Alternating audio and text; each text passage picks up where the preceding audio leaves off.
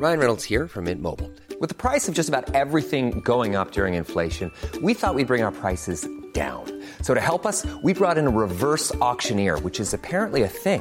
Mint Mobile unlimited premium wireless. Ready to get 30, 30, bit to get 30, bit to get 20, 20, 20, bit to get 20, 20, bit to get 15, 15, 15, 15 just 15 bucks a month. So, Give it a try at mintmobile.com slash switch.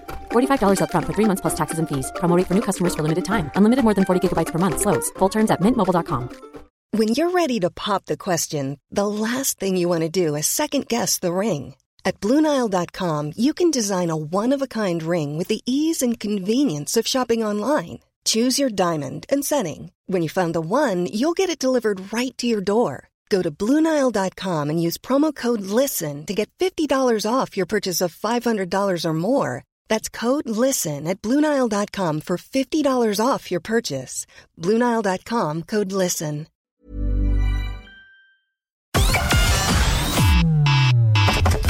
Connecting to the big show. In three, two, one. Everybody just wants to be contented. Everyone wants to be happy. Right now is the most important moment. It's just so unfair on every child who doesn't have options. It's amazing how many unintelligent people there are. I'm absolutely astonished at it. What is the matter with these people? We're the one for Cork and ready to talk. Can we just talk? Call 0818 96 96 96. Extra WhatsApp 083 396 96 96. Email opinion at 96fm.ie. The lines are live. Let's kickstart the conversation This is the Opinion Line with PJ Coogan. on Cork's 96FM. Yep. Thursday morning. Good morning to you. 0818 96 96 96. The number. The text to WhatsApp is 083 396 96 96. Your email is opinion at 96fm.ie. So, where do we even start? Another interest rate hike coming from the European Central Bank, probably three quarters of 1%. If you are someone who has a tracker mortgage, that's going to put a couple of bob on your repayments every month. Yet another electricity supplier has announced a massive hike in its prices. Energia this time round, another 29, 39, whatever it is percent added on to the cost of electricity and gas. And it just seems to be getting worse and worse and worse. I'll come back to that. Research in my hand. Would if if I asked you to tell me what was the most commonly expressed phobia in Ireland, I don't think you'd guess unless I told you. It's not spiders. It's not heights. It's not open spaces. I would never, if I was put up against the wall, never have guessed what the most commonly experienced phobia is in Ireland. I'll be talking to someone later about phobias and particularly why that one is apparently so common. I would not have guessed it in a fit. I wonder, could you? Uh, and have you got a phobia? Because if you have, then you'll know it's no laughing matter.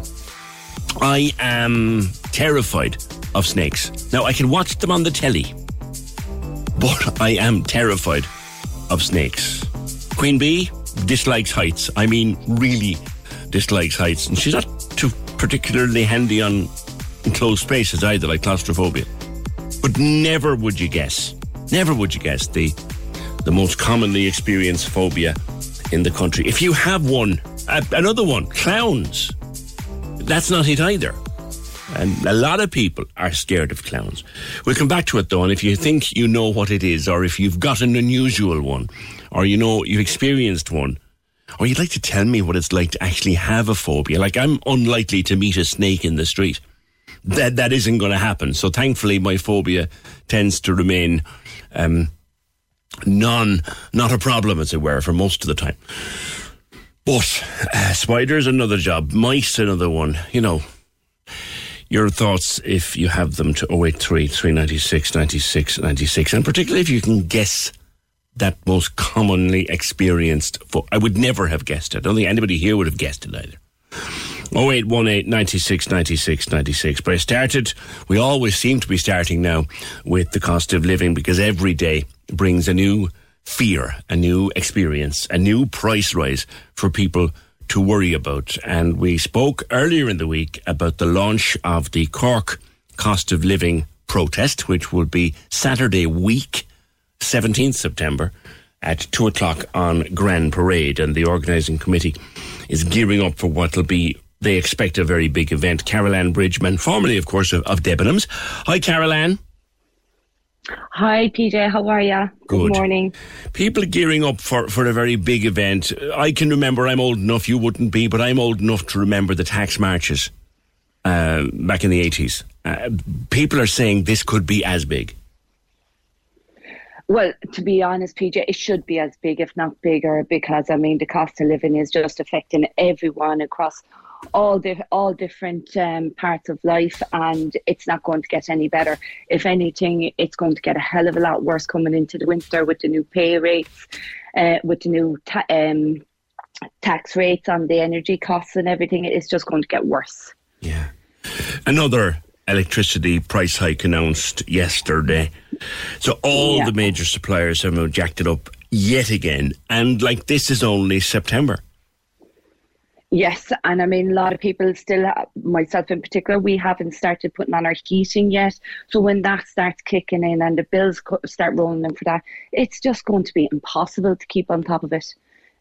Yeah. There's no way. th- There's no way that we'll be able to. I mean, pay everything that's that's needed to pay, um, with everything going up from food to clothing, everything is affected in all aspects of life.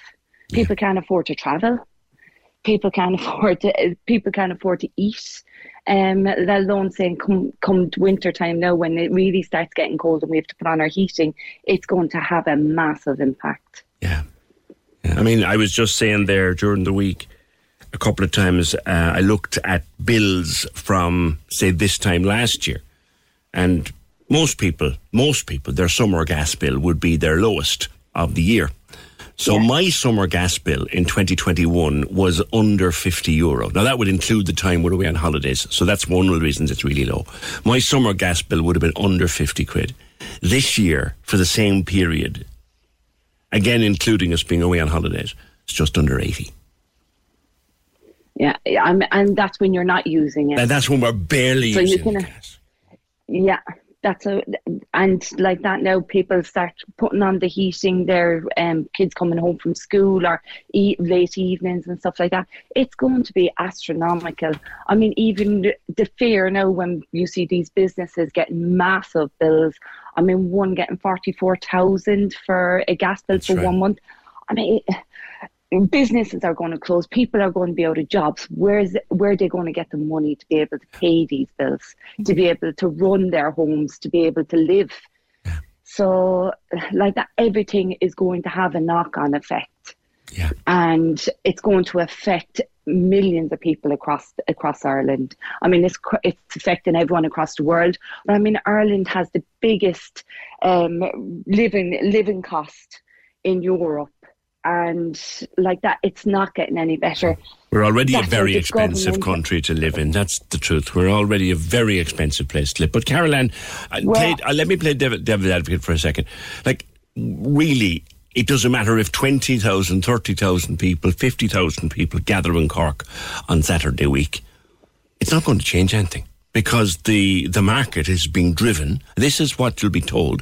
The market's being driven by the war in Ukraine. The market's been driven by other things. We, we can't control what's happening. No, we can't. We can't control what's happening, but we can control how people are living. And I mean, that's where the government comes in. I mean, the government can pass legislation overnight in order to bail out the bankers. Why can't they pass legislation to be able to put a cap on energy prices in order to make it that bit easier, to make it that bit more manageable for people to live? Yeah. because I mean, heating, eating, their needs, their ba- their human basic Correct. needs, and I mean, this is what the government needs to be aware of that they have the power. They could do it for the banks overnight. They've done it for the water rates within four hours. They passed legislation. in order to get in, in order to get the um, Irish Water up and running. Why can't they do it for the people that are voting them into power? Yeah. I mean, why wait for the next election in order to be making promises and to be making people's lives a bit more a bit more easy? Why not do it now when the people need it most? Mm-hmm. Do you? and I mean, that's why people yeah. need to come out. Do you think people will? I do you know what I'm actually very optimistic because everyone I'm speaking to, the I mean the the forefront of every conversation is the cost of living, the price of the shot, the groceries in the supermarket, the price of running their household, their electricity bills are just getting out of control. And uh, that is what's foremost in people's minds. I'm talking to people, and they're all on the, they're all on the same wavelength and it's coming out it's getting out on the streets and making their voices heard with together as a group in order to pressurize the government to act now. We need action now before it gets to a level that i mean we're going to see people we're going, we're going i mean you have very vulnerable people in society that are not going to be able to afford to put on their heating. They're not going to be able able to afford to be boiling kettles to make hot drinks throughout the day or cook a meal. These are people that are very, very vulnerable. Yes. And I mean, like that, you, you have, government has to take action in order to prevent mm. unnecessary deaths yeah. and un, un, unnecessary suffering for these people. Yeah. Carol thank you. That's Carol Bridgman, one of the organisers of the uh, Cork March, the cost, cost of living protest, which is happening here in Cork a week before the national one. The national one's in Dublin on the 24th, which is three days before the budget. But we have the one in Cork Saturday week, the 17th of September. Just looking at that Energia story from yesterday 29% in electricity prices, 39% in gas prices. It will add over 500 euro to the cost of using gas from Energia over the course of a year. So that's what, 45 quid a month you'll pay more for your gas. Uh, dual fuel, you'll you get, you get a deal for doing the two, so it'll be going up a third. So that's a thousand euro to the cost of the bill, which is what per month? God Almighty, that's nearly a hundred quid a month, and that's just one provider, and that's a multiplicity of increases. That's the fourth or fifth uh, price hike, and there'll be more to come as we head into winter. That is the really the the very very scary part. Marie Claire Janikin is another one of the uh, protesters or organisers of the protest on Saturday week and joins me. Marie Claire, the same question to you as I put to Carol Ann. Feet on the street will look great and sound great, but economic, I mean, realistically, this is an economic problem caused by global events, or am I wrong? Morning, PJ. Um, that's a yeah. That's that's a good question. Boots on the street um, always matters. Um, it always matters, um, and I think the importance of it is to let people know that they they do have power. Um, at a time, I think when people now feel very very helpless to what's going on around you can make a difference. There's we've seen it in the past, the power that, of protest and people taking to the streets in you know a mass movement. We've overturned a decision on water charges. You know, so you know there is power, there is strength in numbers and and strength in that solidarity. Yeah, the government will make an economic argument and say that while there is a crisis, and according to some of the newspaper reports this morning, they're preparing to throw two to three billion uh, at the crisis right now they say they still must balance the country's books going forward, and it's very difficult to do both, but they must do both. Well, look, I'm neither uh, I'm neither an accountant nor an economist, yeah. so I can't comment on the books. Um, but what I can say is that there actually is no reason that they can't act on this. If they can, if they can intervene and push, you know, minimum pricing on things, then they can come in and put maximum prices pricing on things as well. well, um, um, and that law does exist. Actually, there is law there. There's consumer law that allows them to intervene in, in a market like that. So that that's that's that's true. Like I was talking to you before about the cost of, of school books, but I mean it's not just school. Everything has gone through the roof now. Everything has gone through the roof. Um, and I mean, the, the problem I suppose that I really see here is that this government are being reactive. They are reacting to each crisis by throwing a hundred here or throwing a hundred there. And it's not actually getting to the root of the problem. It's a sticking plaster on it. You know, so if they throw another, you know, kind of subsidy for energy now before the winter at people, that's sticking plaster. What happens when that falls off again in the depths of the winter and people are back to square one? It, it, it's not actually getting to the root of the problem. I know and there's no. You're, you're, not an accountant, you're not an economist, you're an ordinary mum. And, and to be honest, you probably yeah. have more common sense just from being an ordinary mum than most of the people in, in government. I think, anyway, talking to ordinary families, they, they, they have to budget with, with very tight amounts of money. What would you consider to be fair, Marie Claire? Fair, uh, what do you mean in what, terms what of. Um, what, what do you need? What do you think they should do for ordinary families like yours? Well, the government, oh, right, okay. Well, again, I'm not a politician either.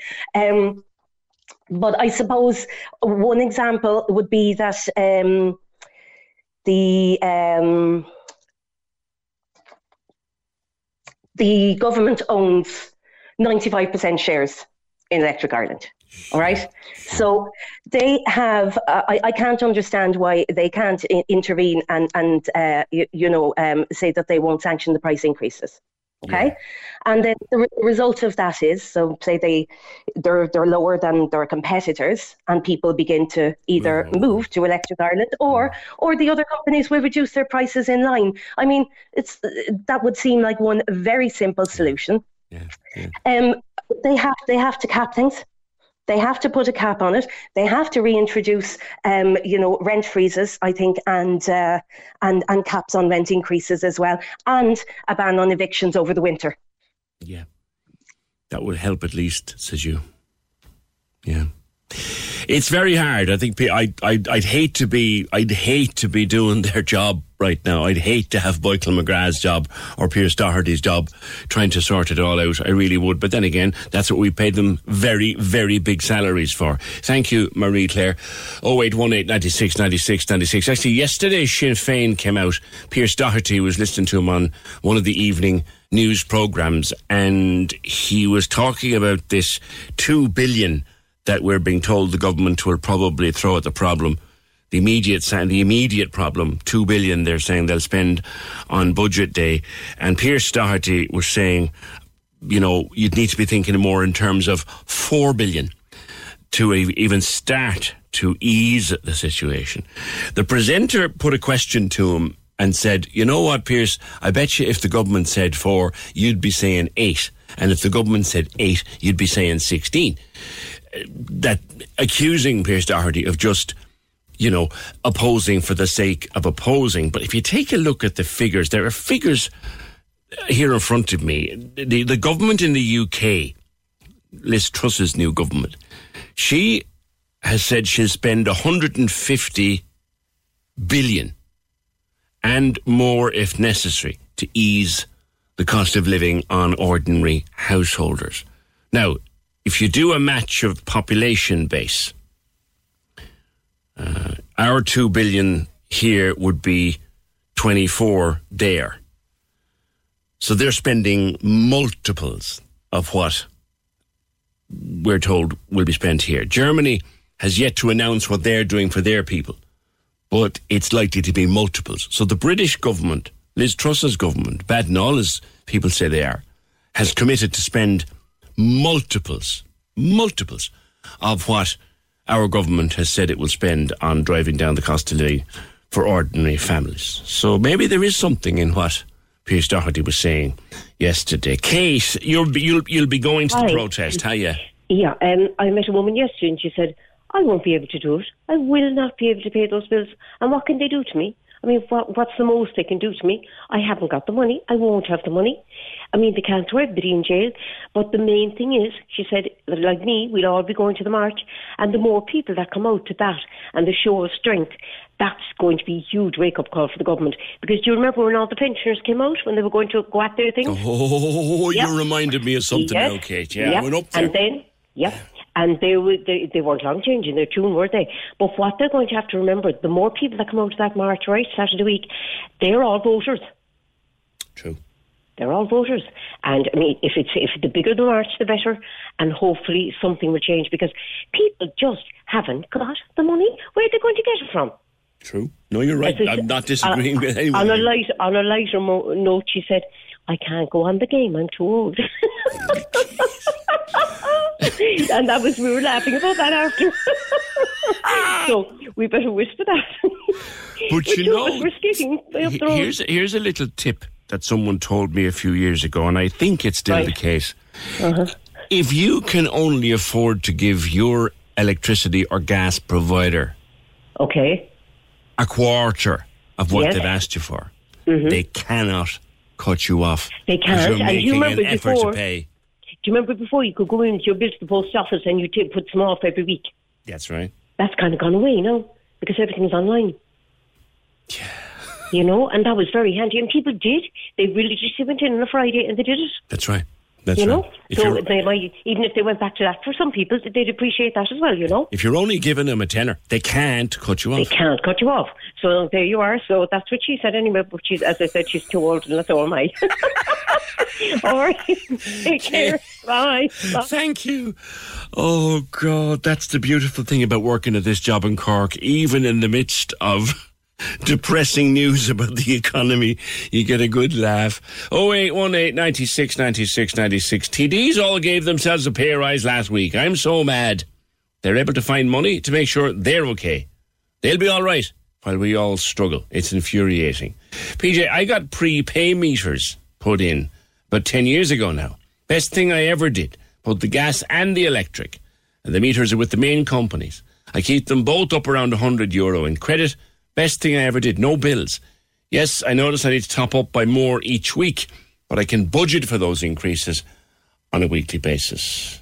Yeah, a lot of people did that in recent years. You buy credits and you put credit in the phone, like you put credit in your phone. You put credit in the gas and credit in the electric.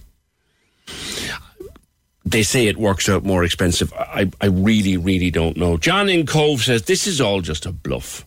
I never knew we imported so much from Ukraine until this war started.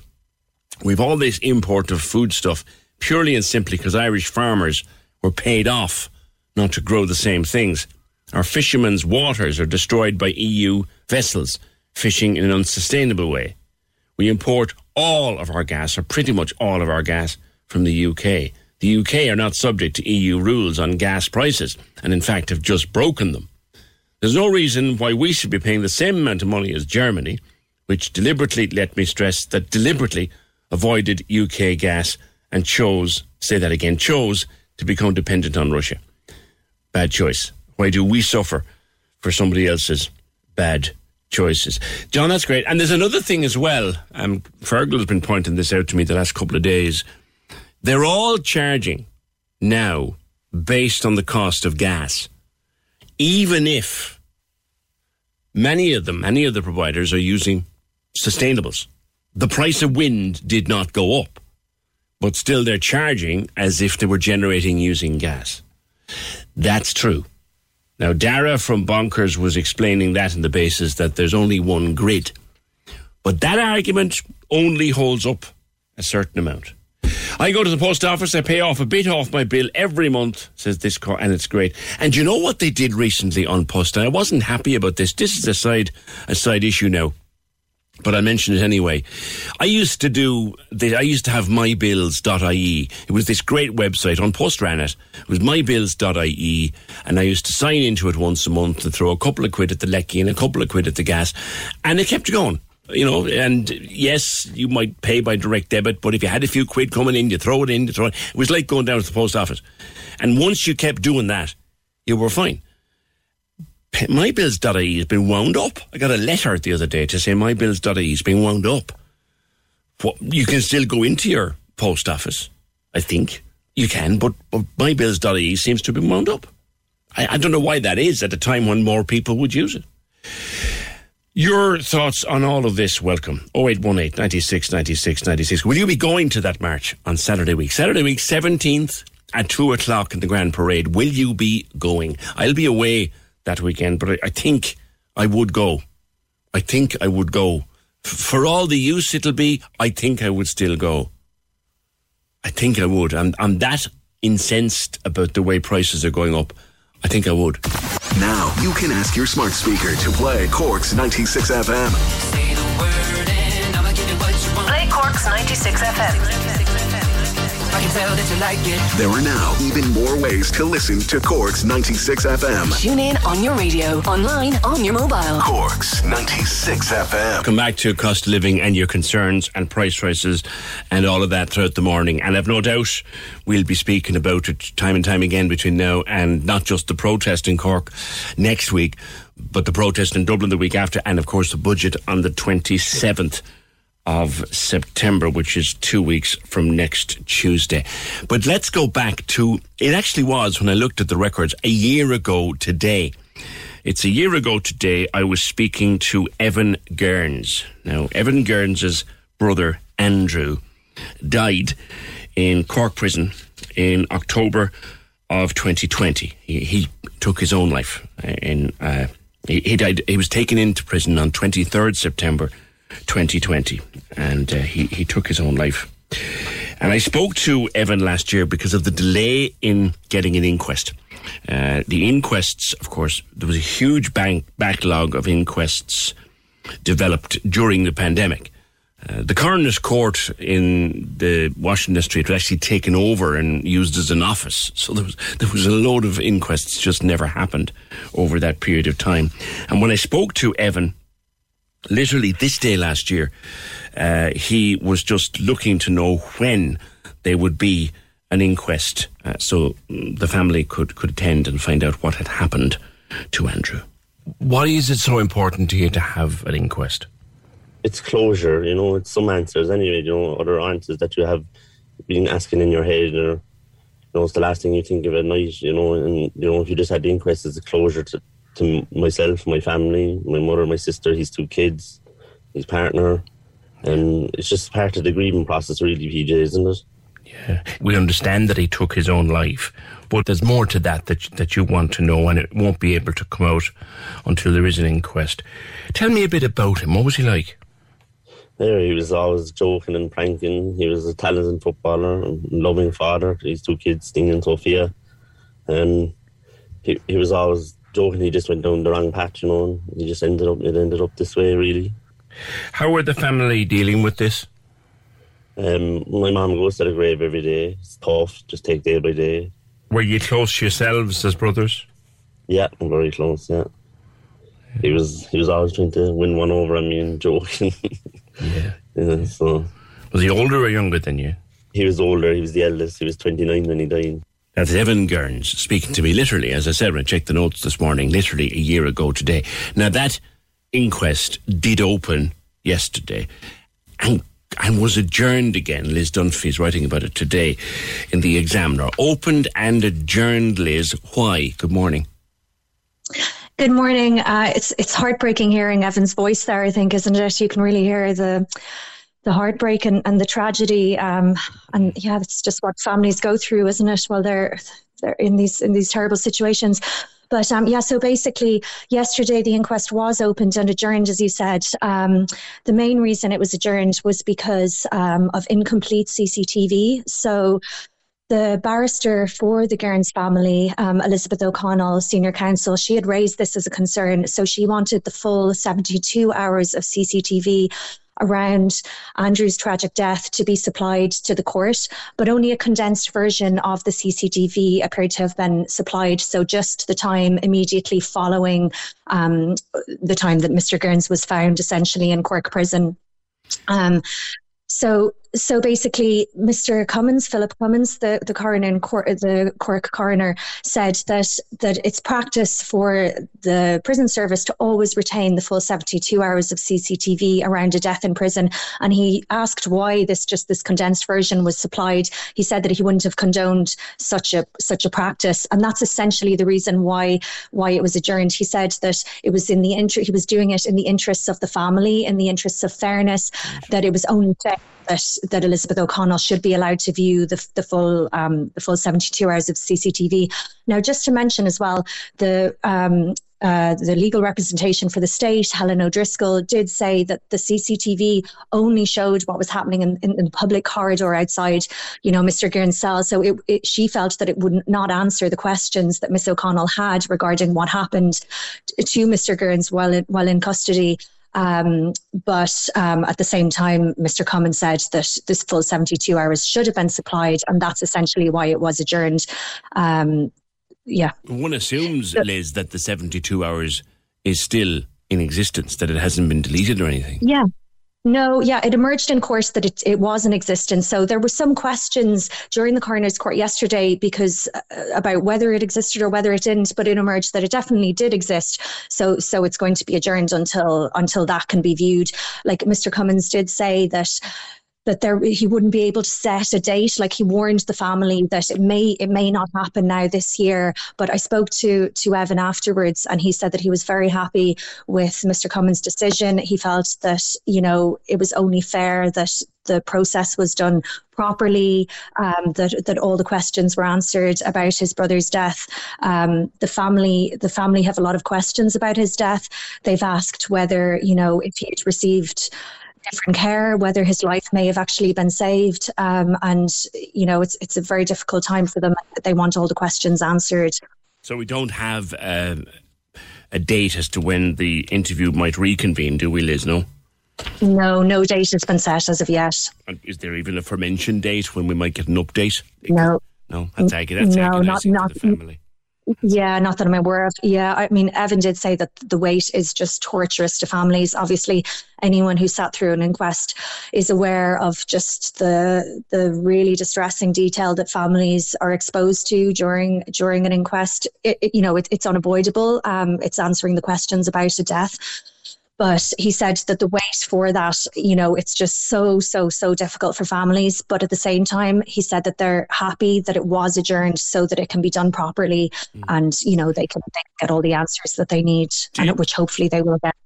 Did the coroner, Mr. Comyn, did he ask why there was only a condensed version available of the CC? He did ask why. Nobody was able to answer that question. He said that that was not not not the common practice that the 72 hours have to be retained around a death in prison. And he said that he he questioned why. He's, he kind of compared it to requesting medical records from a hospital and only being given an edited version of medical records, whatever records the hospital decided to supply, as opposed to supplying the full amount. He he didn't un- he, he didn't understand why that was done, and he said that he he would not support such a practice. Okay, we'll see where it goes. As I said, we don't have uh, a reconvene date for the inquest. Thank you for that, Liz Dunphy of the Irish Examiner, who was at the inquest yesterday. The inquest of Andrew Gerns uh, opened and adjourned again uh, over an issue to do with CCTV from Cork Prison. And I want to tell you, I, there was a couple of reasons why I played that Evan Gerns clip uh, before I went to Liz, um, and many reasons, but one in particular was, and this doesn't happen too often in this job. I, I met subsequently met Evan Gerns. Uh, I won't tell you where, but I met him, and he walked up to me in the street, and he said, "You're PJ, aren't you?" I said, "I am," and he said, "I'm Evan Gerns." He said, "Thank you so much for giving my family a voice." And I thought, such a lovely thing for a troubled family who've lost a loved one to, to reach out to me for doing my job. Thank you so much. And I really appreciate that, which is why I went back to look this morning. And to find it's a year to the day. There's a big word, I can't even spell it, called serendipity. Anyway, 0818 96 96 96. We'll follow this one because uh, it, it has to convene again someday soon. The Cork Diary. On Cork's 96 FM. The Cork Diary is a free service. So if you're a community group, a not for profit organisation, or you have a fundraising event you would like mentioned, let us know and we'll tell Cork all about it. Email the details to corkdiary at 96fm.ie. The Cork Diary. With Tusla Fostering, now seeking foster carers for short and long term, emergency and respite fostering in Cork. See fostering.ie. On Cork's 96 FM. If you're interested in our discussion on the cost of living and the protest and electric and gas and bills and what to do with them, I promise we will come back to that because lots of people want to get involved in it. So that's coming. But first of all, Fiona, we got this email a couple of days ago um, from a very distressed listener. And uh, we've reached out to a friend of the show to see what advice can be offered. But let's let's get the email first. Yeah, this um, lady contacted the show, PJ, and she said that she was diagnosed with anorexia nervosa in 2019 and she was guided to the services of the Cork Eating Disorder Centre. However, they deemed her body mass index as too low to avail of any of their multidisciplinary services, which left her then in a very vulnerable position of being too ill to avail of outpatient services. Yet the GP offered no alternative options as there are not any in the entire county of Cork, she says.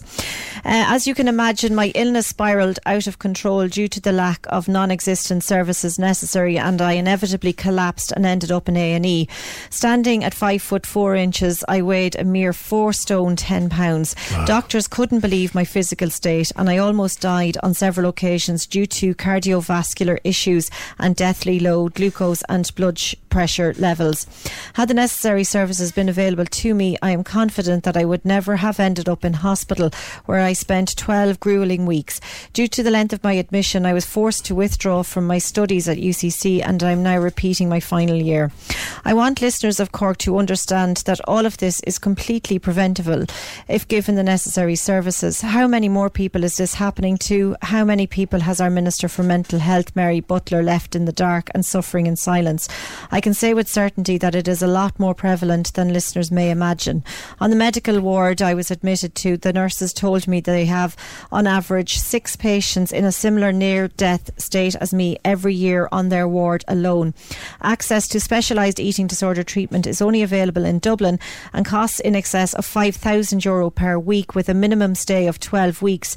Nothing for medical card patients. The National Clinical Programme for Eating Disorders has promised an eating disorder hub with a specialised outpatient treatment team for the Cork region. However, we are still waiting to hear anything and not a penny has been spent despite despite funding being approved.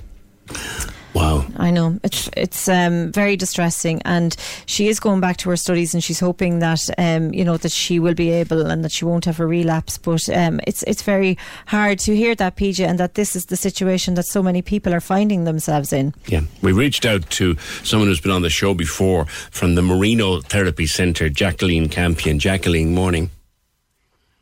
Morning, PJ. Thanks so much, and Fiona, for having me on this morning. Uh, that's a distressing email, but I'm sure not something you haven't heard before.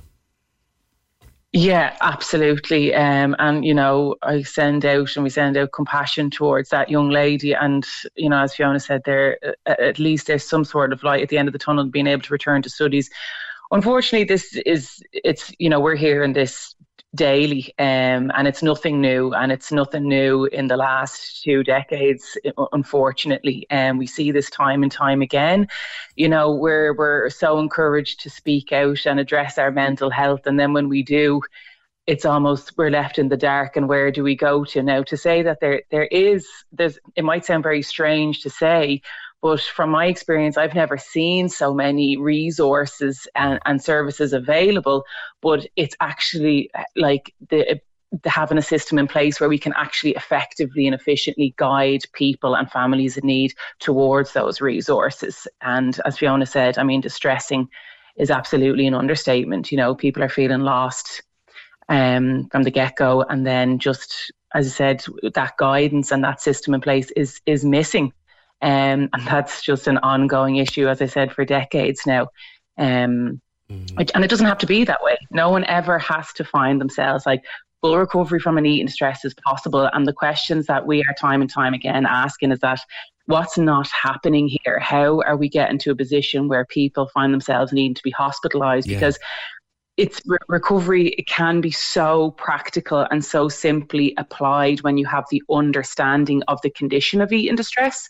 So this is where my fear and our fear often lies is that this is a multifaceted issue and throwing money at the problem and and talking you often hear it's a, it's almost like a political issue now where politics you know TDs throw you know more funding but actually it's about where even the current funding is going um, how we're using that and, and how we can effectively support the people who need it most. Like you, you just outline again why you and your colleagues there at the therapy centre, the Marino there, you use the term eating distress rather than eating disorder. Now, our correspondent was diagnosed with anorexia, which we would have called an eating disorder. That's part of your whole thing. You don't call it that. Yeah, absolutely, PJ. And thank you for kind of shining light on that. That we like over 30 years in Marino Therapy Centre, we haven't worked once worked with somebody who is disordered. You know, there is a distress that is eating the person. And when you're experiencing the behaviours that are connected to um, an eating disorder, as it's described in the DSM 5 and the, um, in the manuals, it's it's actually the understanding that this is a condition of the mind. There is a virus within the mind. There is a culmination. There is a regime. There is a bully within your mind that has colonized and the rest of the person that they actually then feel that they are being controlled by a dictator. So what's really important is that like we often get very blindsided by weight, BMI, and food. And this is really just the tip of the iceberg. And this kind of comes down to even the funding that we currently have, the services that we currently have, and how we can be more effectively approaching this. It is, it's, you know, just to kind of look at the food and the, the eating part of that eating disorder is really like that inverted commas fixing the food. It's like putting a band aid on a pothole. And, and it's so unfortunate that not only when then after a 12 week program, where are we then sending people afterwards for follow up? Because this takes some time, you know. So as I said, you know, what's happening in terms of we need to be educating ourselves, we're educating families, we're having the resources readily available for when someone is contacting a GP or a dietitian or a nutritionist or wherever their first point of call is.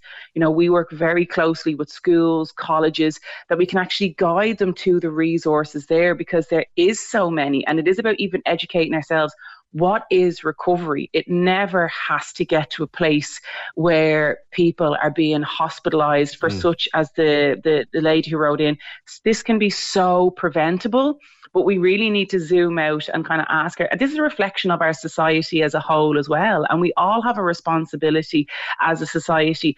You know, we, we're, we're talking about this funding all the time, but I'm looking at even like some of our largest charities and are getting half a million of funding each year let's look at maybe even where that's going and not to minimize the issue. I'm incredibly passionate about this. And I do not want to minimize the issue and the situation that we're looking at. But there's also there's two things of looking at it. Where is the money going that we have at the moment and what's happening there? And then also the second part, our focus on the people in need. What can we do about it at this time? What is available to me there? And, and that's as Marino, we've put a lot into actually having a, a low cost to no cost um, resources readily available for people to access 24 7 because you can do so much. I often say to the people that we're working with, it's in between the sessions that's more important. You don't have to, you know, the big numbers that is even read there 5,000 a week.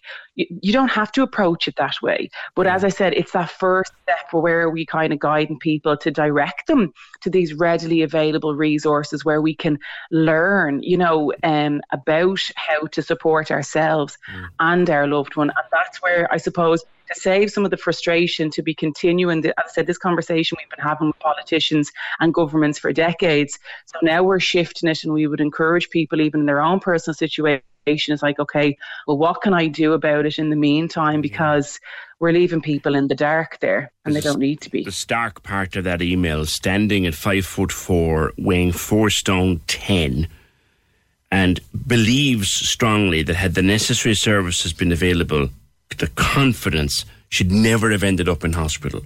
Do you agree with that? That no one mm. ever has to get to that point if the right interventions are there, Jacqueline?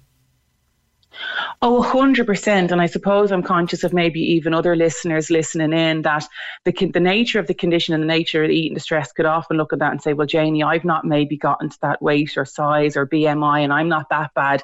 So it's actually even across the board that you know, people of all different shapes and sizes are finding themselves in very dangerous situations. And, you know, you mentioned the cardiovascular issues.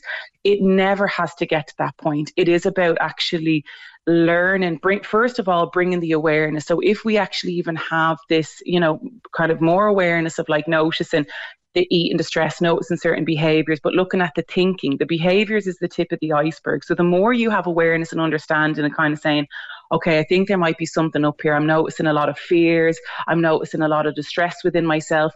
But there's nothing to be ashamed of, or worried about that because there's always a solution. And I think there's a huge deficiency, not just in sometimes resources, but actually hope that actually when you are noticing if, if what, what I what we feel is that if we had more of the awareness and understanding of what an eating distress is, that this is a condition of the mind, this mm. is almost like a not good enough syndrome, you know, that there's a not good enough syndrome there and that there's always hope and there's always a solution. So the more we're putting that message out there that if you are noticing that maybe you've heard something or you've read something or you've listened to maybe a podcast or there's a speaker in college or school that's come in or the workplace and you feel like you're maybe relating, that's absolutely okay. There's nothing to be afraid of there. And then you're educating the person on how this dictator, you know, I would refer to the, the, the eating distress as like a condition, it's like the dictator within the mind. So when you bring awareness to that and you take away the fear and you equip yourself with the tools of how to effectively challenge the dictator, starve it of its power, reclaiming your own power. It's coming to the question of even who am I? Because when you have a strong sense of self, of who are you, and valuing yourself and respecting yourself and recognizing that you do deserve a place in this world, that even if you might feel like it at this time, we all have something to offer. Mm-hmm. It never has to get to a place where your destructive behaviors are putting you into a place of a near death situation. And that's where we need to take a look at ourselves in government as a society this is a, a, condition that comes as a symptom of disconnection. When we are connected, when we are working with one another, and that's why I'm often kind of, you know, a little bit hesitant to kind of speak about how there's what's going wrong in a system, but really kind of focusing on how we can be even helping one another, even within the community as the world is opening back up. You know, learning how to actually make eye contact, like they're sitting with one another as we pass one another on the street. Mm. You know, do we feel connected with ourselves, with the world around us? And that's something really that it sounds maybe a little bit can be a little bit airy fairy and maybe a little bit fluffy when, when there's such there's so many strong fears but there are recovery can be simple but the fear will will, will try and complicate it. About a you know, minute, so about that, a minute left Jacqueline and I wanted to bring something up with you that occurred to me with personally to me last week. I met an old friend and that's as far as I'll go. I won't identify the person. But got a much loved relative who is in the grip now of a, a serious mm. distress and and he had mm. tears in his eyes as he told me that she said, "I'm starved with the hunger, but I'm not allowed to eat." That's the beast in her head telling her, isn't it? Yeah, and one thing is about even with the time exactly that that's the condition, and it comes out in lots of different formats, you know, and maybe maybe even to make your listeners aware, we're actually running a workshop on the 24th of September that is specifically designed to be learning to equip family and carers and friends with effective and practical tools of how to support one another. Because to recognize that's the condition speaking, we need to learn the language of the condition and the eating distress and learn the language of freedom so we can effectively combat it. Every single day on marinotherapycentre.com, we are putting up a, a tip every single day of learning about how to effectively effectively challenge that dictator within the mind, that beast in the mind that you mentioned. There's blogs there, there's podcasts, there's three separate series, and we continue to invest into having that readily available resource. As I said, the workshops on the 24th of September for families, friends, and carers. And um, there's more information about that on marinotherapycentre.com. We've groups every day. Okay. We're training teachers, um, lecturers. This can be conquered. That your thoughts, you are the awareness and the observer of that what feels to be very real. That dictator can be conquered and you can be fully free. There is always hope and there's always a solution. Jacqueline, I'm going to leave it there. I uh, always love talking to you. Fascinating take on all of this. MarinoTherapyCenter.com uh, could be an interesting starting point for anybody's family. All the stars on one show. This is Dua Lipa. Hi, this is Tiesto. Hi, this is Shane Codd. Hey, this is Becky Hill. Hey, it's me, Justin Bieber. This is Joel Corry. Hey, I'm Dermot Kennedy. The Hit Mix with Shane Bucks on your radio. Weeknights from 8 on Cork's 96 FM. The lines are live. And we're ready to talk. Can we just talk? Call 0818 96 96 96. Text or WhatsApp 083 396 96 96. Email opinion at 96fm.ie. The Opinion Line with PJ Coogan. On Cork's 96 FM. Jackie, hold on for me. You're on the radio there in about a minute's time. 0818 96 96 96, the number. The text to WhatsApp 083 396 96 96. The email is opinion at 96fm.ie. We'll be talking about phobias later this hour. One person has gotten the phobia that is the most reported, as it were, in this country. And it's not the ones you think about. It's not spiders. It's not claustrophobia. It's, it's nothing you'd come up with off the top of your head, trust me. But it's the most reported phobia when they did a survey. I was saying snakes. Eugene said that's very common in Ireland. Uh, there are no snakes here. So I put this down to the Garden of Eden and the snake destroying the lovely life of Adam and Eve. Thanks, Eugene. No, I just think they're horrible, slimy, cold things. I don't want them anywhere near me. And I'm afraid of being swallowed alive by the damn things because they tend to swallow their dinner whole. Don't mind Adam and Eve, Eugene. That's why I don't like snakes.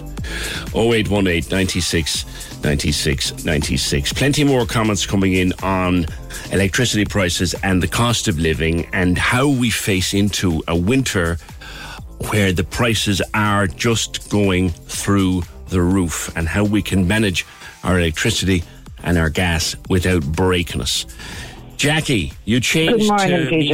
yeah. How are you? You changed to meters. I've I've been on a prepay meter for a few years, and two years ago I changed to Electric Ireland, and it was grand and things like that. But I've noticed in the last three months that my twenty euro a week that I'd normally put in during the summer, I, I, was, I wasn't getting the week out of it. Yeah. And you know I live on disability, so it's kind of quite difficult to be throwing that extra tenner in. Then you know. Yes.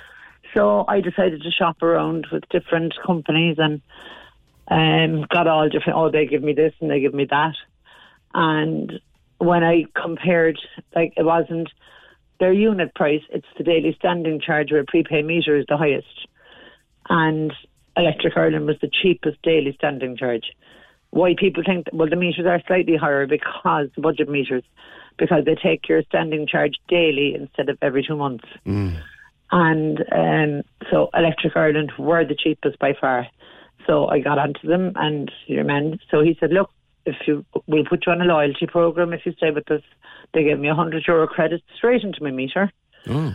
and put me on a night saver thing as well. So like I live on my own, so like I would only do washing say twice a week anyway. Yeah. But I had a load last night, so I put it on last night and did it, watched the meter and dried it and the whole lot and it only cost me fifty five cents to do all that.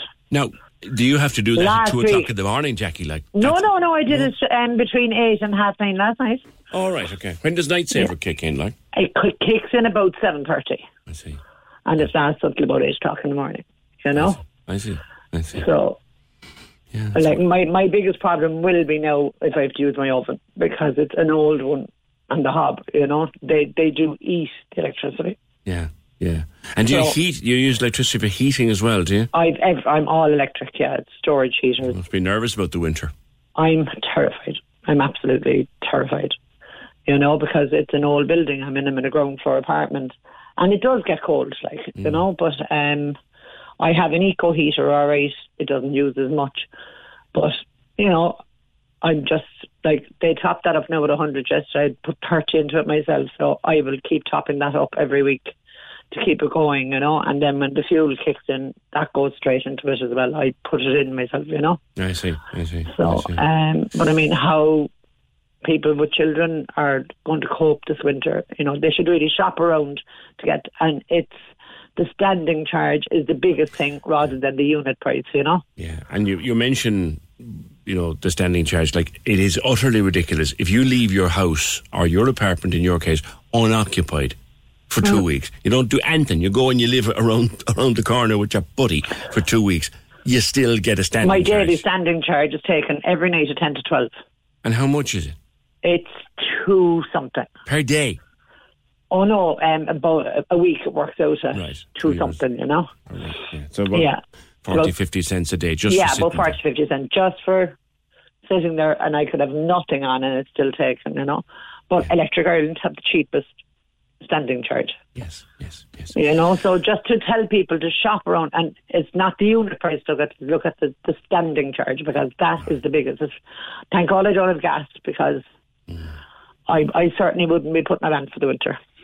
All right, Jackie, thanks. 0818 96 96 96. Um, um, the government says, Councillor Ted Tynan, the government should take the energy companies, gas and electrical, under state ownership and then take the profit motive out of the system.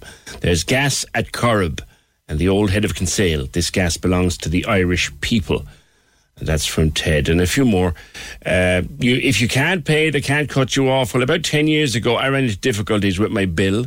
The company agreed to me paying 30 euro a week till the bill came down. Seven weeks later, they sent someone out to cut me off. He refused when I showed him my receipts and he rang the company. But they just sent somebody else out and they cut me off.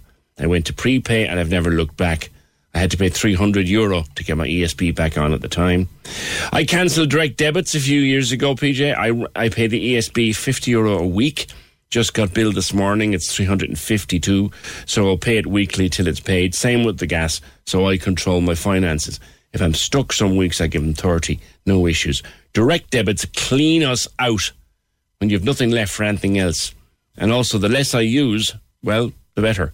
I stick with the credit union and the post office anyway. I don't want to go to the bank. If more people used the post offices, they probably wouldn't be closing. 0818 96 96 96 and more besides. So I will come back to them. So, what is the most common phobia in Ireland, and what are your particular phobias if you have them? Now, you'll know whether you have a phobia or not. If you just don't like something, that's not a phobia. If you're actually terrified, if you start coming out in a cold sweat and can't be in the same place as, as that of which you're phobic, then you're in trouble.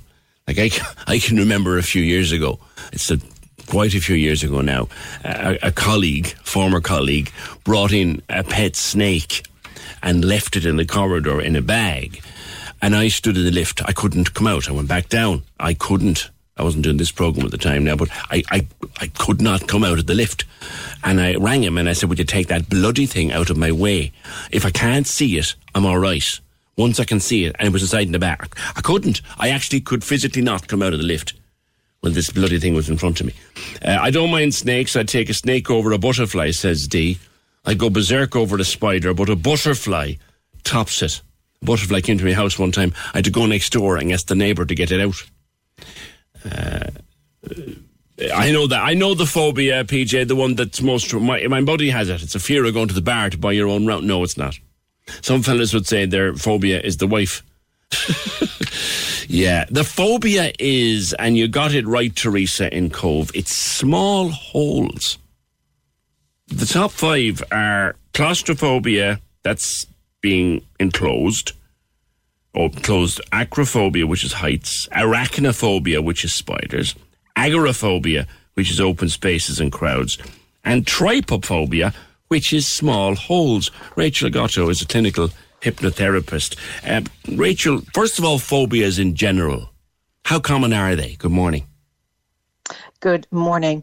Phobias are quite common. Actually, just researching to come on this morning, it, these figures change, but somewhere between 10 and 20% of people will experience a phobia at some point in their lives, and that includes myself, actually. So, um, they're not that rare and they do you know affect people in many different ways. But as you said earlier you know irrational fear is really how it shows up and it can be fainting even. It can go to that stage or raised heart rate or feeling nauseous panic attacks breathing out of control. So it can affect somebody in the most horrible way. Yeah, as I said, I told you the story about Ines many years ago. A friend brought in a pet snake, small, harmless, non venomous, completely no danger to me whatsoever.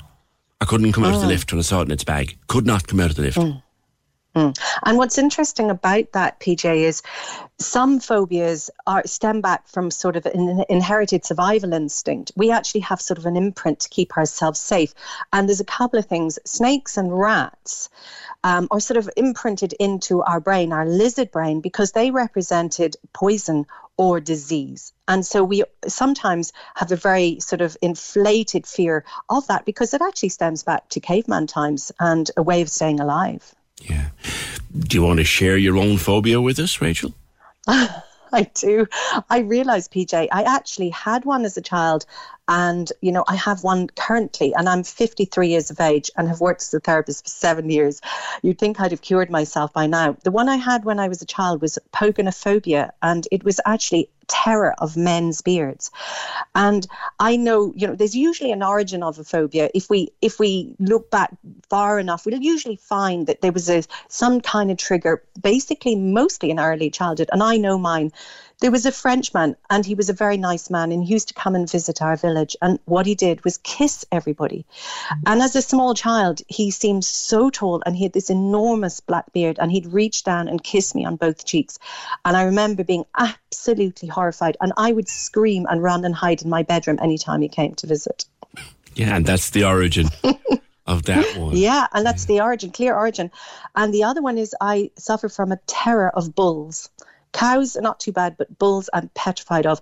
And I really have never found out the origin of it. All I can assume is that I'm a Taurian and maybe somewhere along the line, you know, mm-hmm. something in that.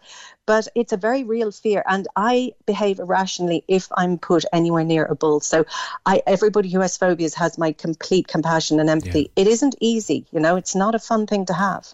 You would expect when you ask around, as it were, you know, heights will come up spiders will come up. Being enclosed, like people who get very, very shaky in a lift or something like that, that will come up. But what really surprised me was holes, and by the kind of hole, like a bath sponge, would terrify yes. some people. Yes, and it is an unusual one. And personally, I've worked with a lot of phobias as a clinical hypnotherapist. I've never come across that one. Now, the origin of it doesn't, you know, is, isn't very clear. But there was something I found in research that suggested again it may be an inherited survival thing that um, rotting flesh has holes in it. So that would suggest disease and injury and potential blood poisoning. So that's the closest I could get to any form of formal um, understanding of the condition. But for me, I would suggest you know, it's some kind of thing maybe seen from a cot as a child and a sound associated with it. Do you remember when you you were in your bed as a child and there were shapes and you know darkness in the night? You know, we can associate shapes and colors um, and sound together and create a fear, particularly if it's unknown and we can't actually visualize it. And remember, a lot of our phobias stem from childhood experiences. They're acquired. So, and particularly in, in, from the mind and the eyes of a child, we can make interpretations that would really not be quite the same yeah. as an adult. But the thing is, is that our brain's imprint, and this is the interesting thing, is we take an imprint and our brain gets this flash of fear or flash of threat to us and then creates a corresponding activity around it. And that would be the anxiety the um, you know the breath the heart rate going up and fear because our brain's primary objective is to keep us alive to keep us away from danger and away from disease. So if you think about that that kind of gives us an understanding of where a phobia may have come from. Mm. Also, our parents may have had a fear of rats. So, for instance, we inherit the phobia. So, we can be conditioned as well to be phobic about certain um, areas and events. If a, if a phobia becomes uh, or gets to a point where it's difficult. Say a common, I mean, for example, with yourself now and beards, right? Clearly, mm. you you you have it under control, but there's a lot of beards around the place. So you can walk down any street and you'll see a half a dozen beards in the first 50 yards. Now, if your oh. if your phobia wasn't under control, it could be very difficult to go to the shop. It certainly can, PJ. And again, I can empathize because there was a time in my life when actually I suffered from agoraphobia because I was going through a particular trauma. I've written about it in my book. And that very event of needing to leave my home had me completely irrational. And I mean sweating, irrational thoughts. I, I was nauseous. I was terrified of making eye contact with somebody. So it can impinge upon our lives in the most horrific ways. And in fact, I was talking to a client the other day who hadn't left his home in seven years. So oh the impact is massive. And there is help out there. And I think that's the most important thing that if you do have a phobia, there are many ways to help it, there are ways to cure it. And, you know, I work from it, of course, only from a clinical hypnotherapy point of view, but I also work at it from a coaching point of view because it takes a little bit of time to process our way through our difficulties. So for me, finding the root cause through hypnosis is very important. We can actually go back to the very first origins of it. Plus, we can give our brain better suggestions because actually we're getting a suggestion from our brain that this is a threat. This is a very real threat to your existence and your survival. So while under hypnosis, we're very open to suggestion. So we would, of course, install better suggestions, more positive suggestions. Because I can imagine some phobias, like I'm, I'm highly unlikely to come across a snake in, in Ireland. Mm. So my phobia never really bothers me. But take someone who, for example, is is afraid of dogs. I think they I think they have a name for it. Cynophobia is afraid of That's dogs. Right. You're going to meet a dog on every street corner. Absolutely. And so, you know, there are very there are various ways of going about that because basically we have a logical understanding that potentially I'm quite safe because we can tell ourselves only one in 99 million dogs is going to bite me or whatever it is. But of course, emotion defeats logic. And this is the problem. We are driven from an emotive standpoint. So, first of all, it is a question of actually understanding the phobia, maybe understanding where you acquired it, and finding techniques and tools to control our re- response to that. So that might be some breath work, it might be exposure therapy slowly un- under really safely controlled um, conditions. Mm. And it also, from my perspective, we need to address the underlying um, cause. And often these things happen from the body of a child. So when somebody, should we say, for instance, has this fear of dogs, they're understanding and their their their belief about it is I am small, I'm not capable of defending myself. This is all unconscious belief, and therefore I'm not able to overcome this fear. I'm not able to protect myself. So a lot of the work we do is actually metaphorically and emotionally instilling into the unconscious mind that I am a grown up now. I'm six foot tall. I am. I can run away. I can protect myself. Ninety nine point nine percent of situations are safe. So that we would program in through an audio, a hypnosis audio after doing the hypnosis work because we know it takes actually fully to embed or change a human behavior, it takes six months to fully do it. But within about four to five weeks, we can have somebody really, really, really um, improving. Now, I worked with a person who had a fear of driving any more than one kilometer away from home, and it was debilitating for this person because their job depended on it. And so we sort of had a program through the coaching and the hypnosis of slowly increasing the distance, slowly uh, changing the narrative till this person was able to actually go to five kilometers and so on and so on. So it's a process of change. Yeah. And it's actually compassion is very important with this. A lot can happen in three years, like a chatbot may be your new best friend. But what won't change? Needing health insurance. United Healthcare Tri Term Medical Plans, underwritten by Golden Rule Insurance Company, offer flexible, budget friendly coverage that lasts nearly three years in some states. Learn more at uh1.com. It's that time of the year. Your vacation is coming up. You can already hear the beach waves, feel the warm breeze, relax, and think about work. You really, really want it all to work out while you're away. Monday.com gives you and the team that peace of mind. When all work is on one platform and everyone's in sync, things just flow wherever you are. Tap the banner to go to Monday.com. There's never been a faster or easier way to start your weight loss journey than with PlushCare. PlushCare accepts most insurance plans and gives you online access to board certified physicians who can prescribe FDA approved weight loss medications like Wegovy and Zepbound for those who qualify Take charge of your health and speak with a board certified physician about a weight loss plan that's right for you. Get started today at plushcare.com slash weight loss. That's plushcare.com slash weight loss. Plushcare.com slash weight loss. PJ as well, because it isn't funny for the person with the phobia. No. No, it's funny. My, my, my wife has a, a fear of heights, and a couple of years ago, she was forced to confront it. Well, she don't We're on holidays and the situation presented itself where she had to confront it. Now, to be fair to her, she did, and she really did.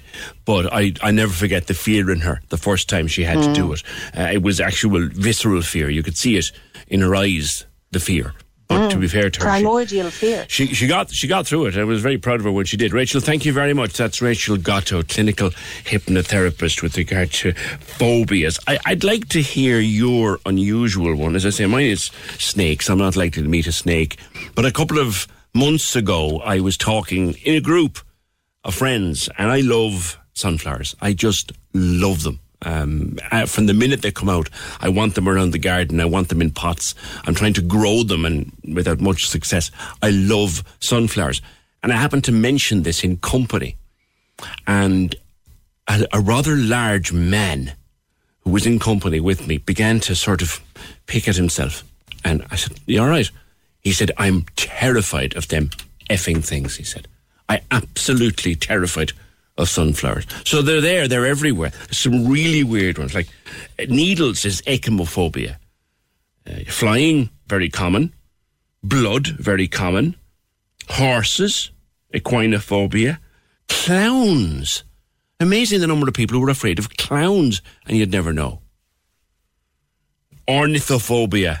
Now that'd be a tough one. That's birds. Cats. What's the most unusual one? And have you ever had to confront a phobia? And how did it go for you? 0818 96 96 96. Can we just talk? The Opinion Line with PJ Coogan. Text or WhatsApp now 083 396 96 96. On Cork's 96 FM. Yeah, Susan says her phobia is cats, and then I love cats. I knew someone who used to go through the tunnel for years and one day got a fear of it.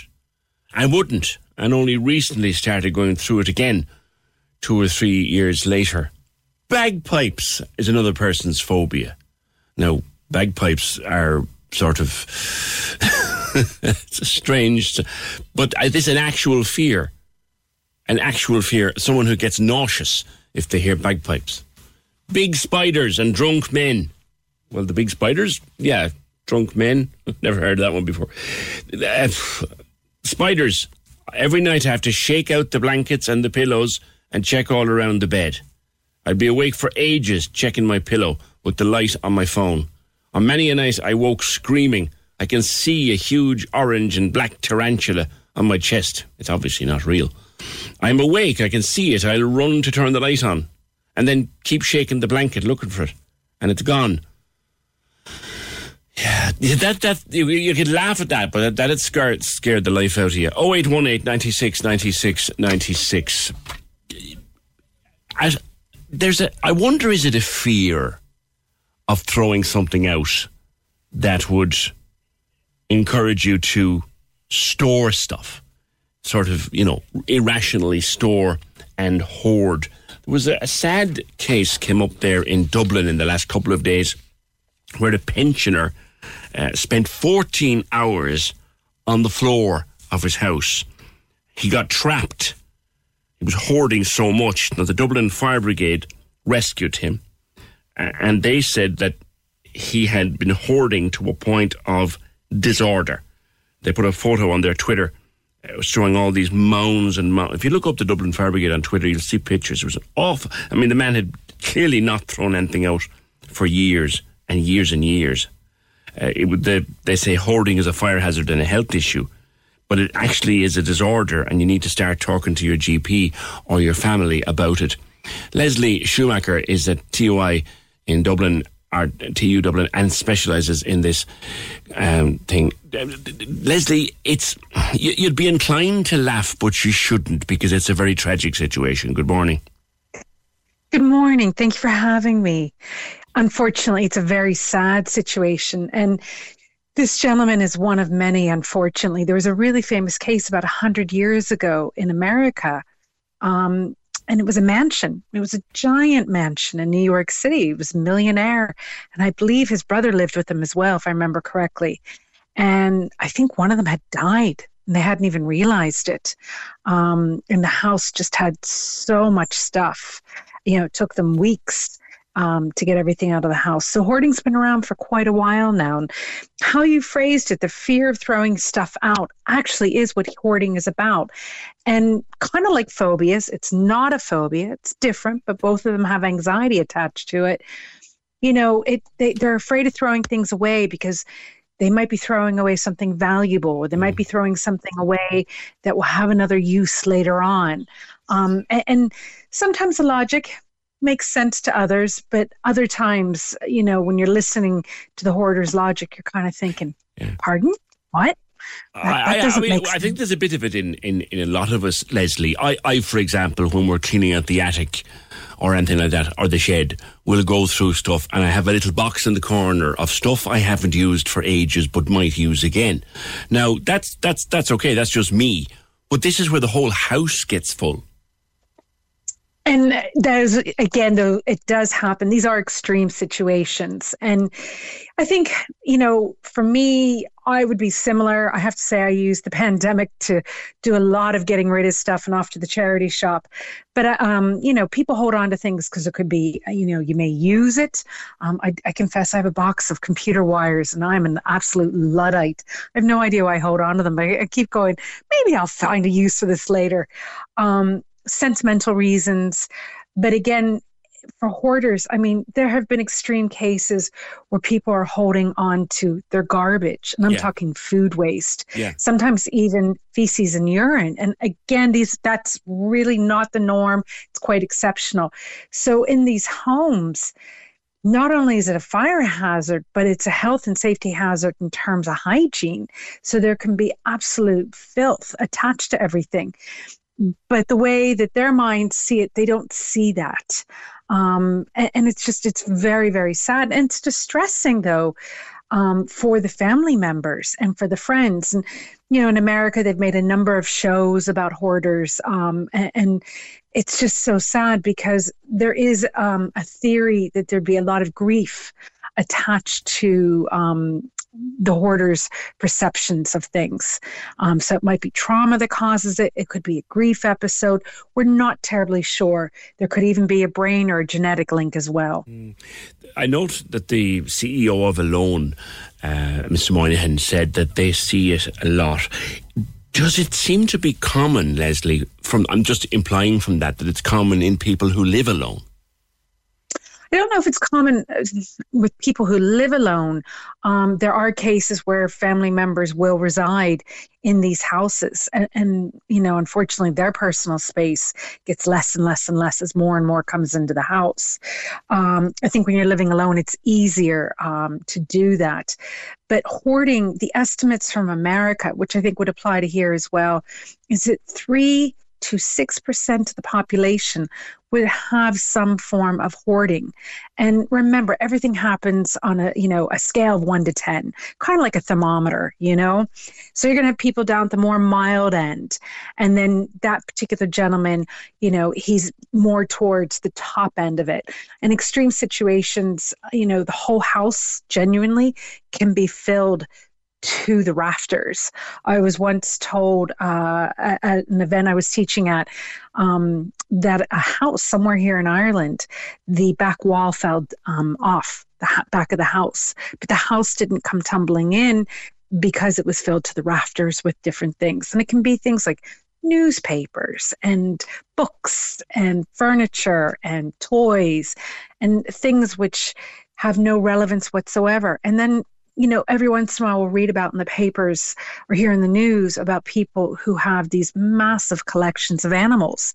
But the problem is they don't take care of the animals. So the animals end up, you know, getting being very sick, dying. Sometimes they can be, you know, saved, other times they can't.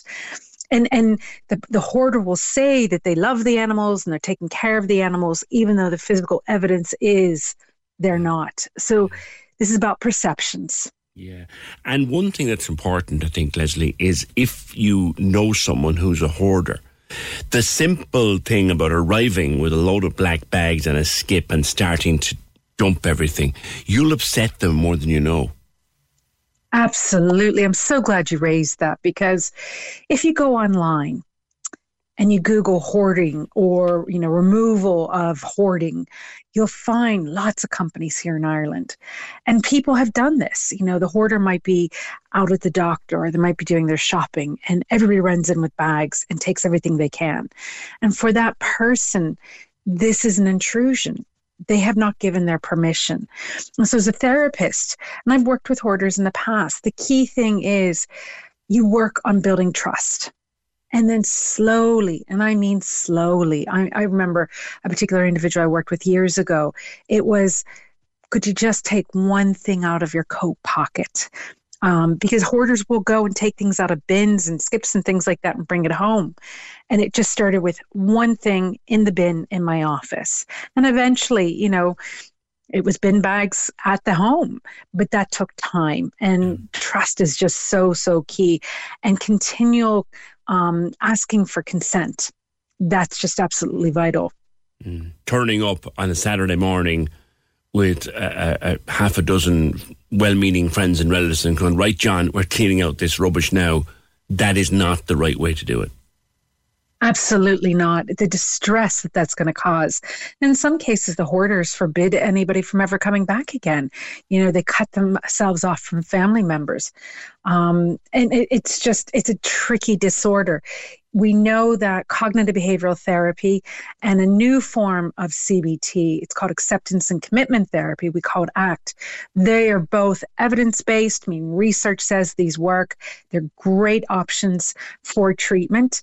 The other thing is medication in some cases can be a nice aspect to bring into um, this treatment mix. But frequently, working with hoarders, you're working with other agencies as well because the fact that there's health and safety issues. So, for example, if a public health nurse is showing up at the home of a hoarder, you know, she's going to need to have an extra pair of shoes and the boot of the car, probably an extra set of clothes, because to go in there, unfortunately, you know, to say dress a wound, for example, she isn't very sure what she's going to be seeing in there. Oh. And the fact things could be stacked high, you know, different considerations like that. Okay. All right. Thank you for your time. Leslie Schumacher from Technological University Dublin. She lectures in psychology. 0818 96 96 96. Have you ever come across anybody who hoards? Or if you hoard yourself or you would like to talk about it, if you know somebody that, that dealt with it, I'd be interested to find out. 0818 96 96 96. on the cost of living, very early on this morning, we're talking about the plans for the cost of living march in Cork on 17th of September, the one then in Dublin on the 24th. And I made the point myself that I hope there's a big turnout, big numbers. I can remember, I'm old enough to remember the tax marches back in the day. Uh, huge numbers always look very impressive and they deliver a very strong message. But I'm kind of wondering, would will it achieve anything? Would be my throwaway comment on it. PJ, you said if 20 or 30,000 turn up, it's not going to matter. With that bloody attitude, we get nowhere more out in the streets, the better with that comment. I take it you're not going. I said I can't actually go. I would go. I would go because I feel very strongly about where we are. Um, but I'm, I'm, we're, we're at a point where I, I, I just don't know. I do not know. I do not know where we are going with this cost of living. Over on the Proc, they're accusing me of trying to defend Sinn Féin by you quoting Liz Truss. No, I'm not actually. I was making the point that population size accounting for population size, they're using off, they're spending an awful lot more money in the UK, and accounting for population size, they'll spend an awful lot more money in Germany. Accounting for, for population size, we're spending very little. It's a lot of money, but it's still very little. Th- that's kind of what I was saying. Uh, I think the proc, the proc think I'm a shinner, you see. I've said this before and I'll say it again. I wouldn't be a member of any political party that was stupid enough to have me. That that's the truth. Uh, on phobias. Someone sent this in thinking I wouldn't be able to read it. Where's it gone? Where's it gone? This is a phobia with a particularly strange name. It is Hippopotamonstrosequipdaliophoba. We'll try it again. Hippopotamus monstronius equipdaliophoba. Phobia. That's the fear of big words. Genuinely. Access all areas on Cork's 96 FM. Your guide to nightlife on Leeside. Hi, it's Michael here with an update on Cork's entertainment. Pitch Circus and Street Arts Festival kicks off this weekend with the gravity defying Tea Time Company and their show A Matter of Time. It's presented by Circus Factory Cork and the Everyman with more information at the Everyman's website. Access all areas. Just announced this week for the Cork Jazz Festival, Jenny Greene, Deck Pierce, and King Kong Company all come to Cork Opera House for shows taking place on October 28th to 30th, with tickets on sale now from corkoperahouse.ie.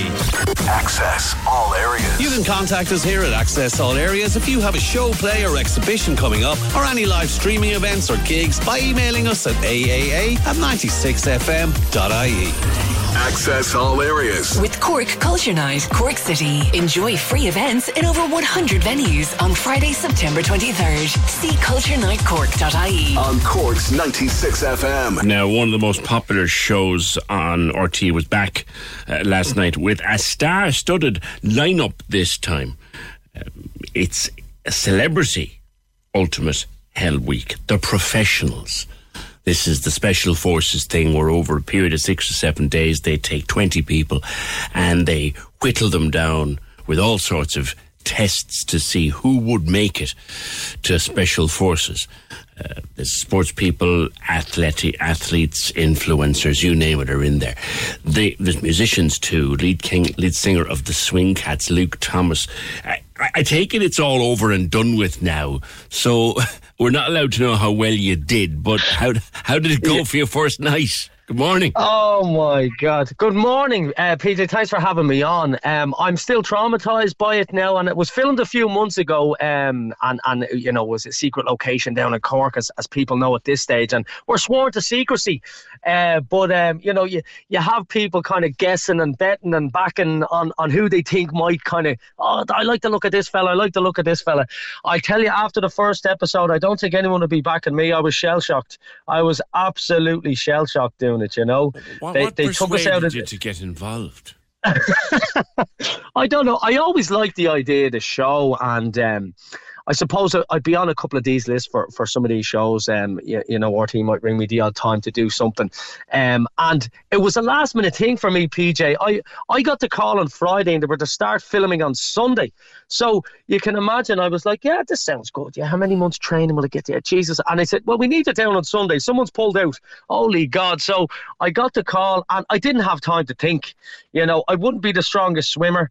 Um, I'm not. A, I'm not great with heights. I hadn't trained in months,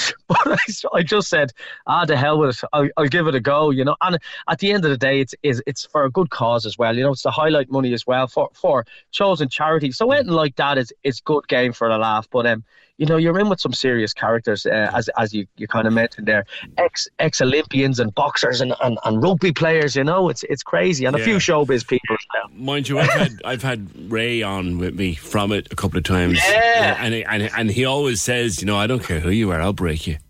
Yeah, yeah, well, that's it. And the difference, you, you, you've obviously met Ray, and the difference, you know, he's he's the main man, and he's stern, and he's looking at you, and by God, you feel it. You know, the intimidation. He's coming off the helicopter, and you're blowing backwards. You're in your underpants. You can't be more exposed. You know, you, like talk about being You know, you're in your underwear, and you're standing there dripping wet, Frozen and he's cold. he's coming over and he he gave me his he gave me my number five right and i had a nervous smile on my face i don't know why and of course get down and do press ups i didn't know where i was i was bamboozled from the off pj and and like And- and i had a look on my face. he's face such a lovely guy. He's such a lovely fella. And we I- had yeah we had I had him on the show, was- you know, before, and that's, and he, he just said that. He says, "I don't care who you are, I can break you." I can break you, yeah, like, like the Russian in Rocky Four or something. I'm going to break him, you know, but with a culture accent. Oh my God, it was it was crazy, you know. When he looked me in the eye, and and then as soon as the show finished, you know, we the reunion there a couple of days ago. and We watched the first episode. And he said, "I was trying to get a song out of you. I'm a big crooning fan." I said, "What?" He says, I'm a big Crooner fan. And, and I said, I just put it to him like this. So here's the excuse. He's going to come down to me uh, in the Metropole in Cork. I'm, I'm playing uh, at the, the Cork Jazz Festival headline on one of the nights. Brilliant. So if anyone's around, you're going to see him on stage and we're going to do a Frank and Sammy Davis Jr. number. Would you believe that? kidding me? I'm, I'm, I'm, I'm deadly serious. He's going to kill me for that, but he said that. So that's, that's in October anyway. So it's mad. It's just how we can switch it like that. It's just unbelievable. I've never been as intimidated, you know, since the Scouts. You know, it's it's different. It's just We're not you allowed to say anyone who won. We're not allowed to mention anybody. No, but, Jesus, no, But there's a lot. no. There's a lot to come. Give us an idea what's to come, Luke. Well, well, look, um, you know, the first day, anyone who's seen it, anyone who didn't see it, it's on the player. But the first day, they, they threw us out of the rubber dinghy into the water, and the tide had just turned. Um, so the current was coming the opposite way. So if, if you're anyway a weaker swimmer like I was, I was gassed after 15 seconds and I had to be pulled ashore. So my life flashed before me, and they did that in slow motion, by the way. Um, so it, w- it was great to see that in the opening few minutes. But there's helicopter jumps, there's abseiling, there's there's running through muck at night, um, there's running through pipes, there's explosions, and and I, I suppose the biggest thing, PJ, is is the mind games. Like I mean, when you're told you've ten minutes to get to bed and the toilet's four minutes away, you know, do you go to the toilet? Do you not? You know, little things like that play in your mind. You say, what do I do here? I know I'm going to need to go to the toilet. You know, and then they're waking you up after an hour's sleep and you're back on the move again. It it's really like it's people think that you know when the cameras switch off, you know, ah, here's your phone back or have a cup of tea and a you know a snack bar. No, no, no, no. It's serious. I got a, a cold boiled egg and a ham sandwich with no butter. And it's like, is this what the hell is going? This that threw me now. You know, I like my food. You know. Well, we had Peter Uh, Stringer on last time, and Peter Stringer, like he's met fellas ten times his size, and Yeah, he said none of them jeez. terrified him like this did. You know, oh, listen, Luke, good, Yeah. good, good luck, and might see you at, at the Jazz Festival. That looks interesting. Luke's going to have Ray from Ultimate Hell Week on stage with him at the Jazz Festival. That'll be fun. Uh, will we go to Nuala or will we hold on till after the news because she's got a phobia that I cert. Ah, there she is. Nuala. Yes, CJ, good morning. Good. What's your phobia? Quite an unusual one. I think I haven't met anybody else who has the same one like me. Um, I have, a fear of circles. Circles? Round, round, flat circles. I hate them. Hate them. Which makes They it make very sick. difficult to read because the letter O is a circle. It, yeah, oh, now I'm going to be seeing that every time I open a book. Would you say Yeah, you can't I- you can't eat dinner off a circular plate? It's not. It wouldn't be my plate of choice. Let's put it like that. I I would prefer not to. I'd prefer a square plate. Um, I don't like. I hate circular mirrors or any time I go into someone's house, it's got, got like circular picture frame or clock. I, oh my god, it's like something is turning in my stomach. Any sort of patterns on cushions or clothes that have circles on them, no. If someone gives me a gift, it's not going to ever come out. It's never going to see the light of day. I'll re-gift it or put it in a box far away from me. So even a thing like a Yankee candle in a round jar, no? That, that's okay because it's kind of 3D. It's something that's flat. If it's Ah, flat, like I don't mind bubbles or a ball or something like that. That's okay because it's kind of 3D. If it's something that's two dimensional, flat, like a pattern, you know, when you go into Uh, CUH and there's like loads of circles on the wall. That's all. I, that's all I can see. How, that's how, all. I, how did you manage during during the pandemic with all them yellow circular stickers on the floor? Um, if it, if there's something in it, it's not so bad. Like if there's something breaking up the circle, I can kind of ignore it a bit more. But if it's a plain circle with nothing in it, like a porthole or something like that, or a round window in someone's house, oh geez, no. That's that's that's the strangest one. Thanks ever so much for that. Uh, Nuala, 0818 96 96 96. That's the strangest one so far. Cork's Gold Imro Award winning sports show. Right, right here, right then. The score on Cork's 96 FM. Join me, Trevor Welch, Sundays from 2 for the best music mix and all the latest sport as we focus on another big weekend of local Gaelic games action and we bring you reaction to Cork City's clash in Waterford and Cobh Ramblers versus Galway United. Right here, right then. Join Trevor Welch for the score this Sunday from 2 p.m. on Cork's 96 FM. The lines are live. And we're ready to talk. Can we just talk? Call 0818 96 96 96. Text or WhatsApp 083 396 96 96. Email opinion at 96fm.ie. The Opinion Line with PJ Coogan. On Cork's 96 FM. Tell those showers coming down on the last 24, 36 hours. Biblical flipping things. I was trying to put the bins out last night. Putting the bins out. And the rain. Oh my God, it was something, something wicked altogether. 0818 96 96 96 is the number. The text to WhatsApp is 083 396 96 96. And the email is opinion at 96fm.ie. As I say to you, uh, the odd time now, if you listen to us out of hours, the uh, email is the best way to get us. If you listen to any of our podcasts, we put up about 30 podcasts a week from the show, including the full show every day. If you listen to those, uh, email the best way to get us opinion at 96fm.ie or indeed our overnight repeat, which is kind of a short version of the show, version of the show. That way too, opinion at 96fm.ie. And we will get back to you. We're fairly good at that. If you, uh, yeah, remind me, I'll do that in a minute. I'm packed up with stuff to do. I just got a present in the post today um, of a book. It's a new book, um, and only one person would do what they've done with wrapping up this book. And when I opened it up, I thought it could only have been this particular person. Um, I'll tell you more about that as we get closer. But here, imagine this. Imagine opening up your Twitter or your video and seeing this. You're a young, keen golfer, a keen young golfer, and pretty good at it too.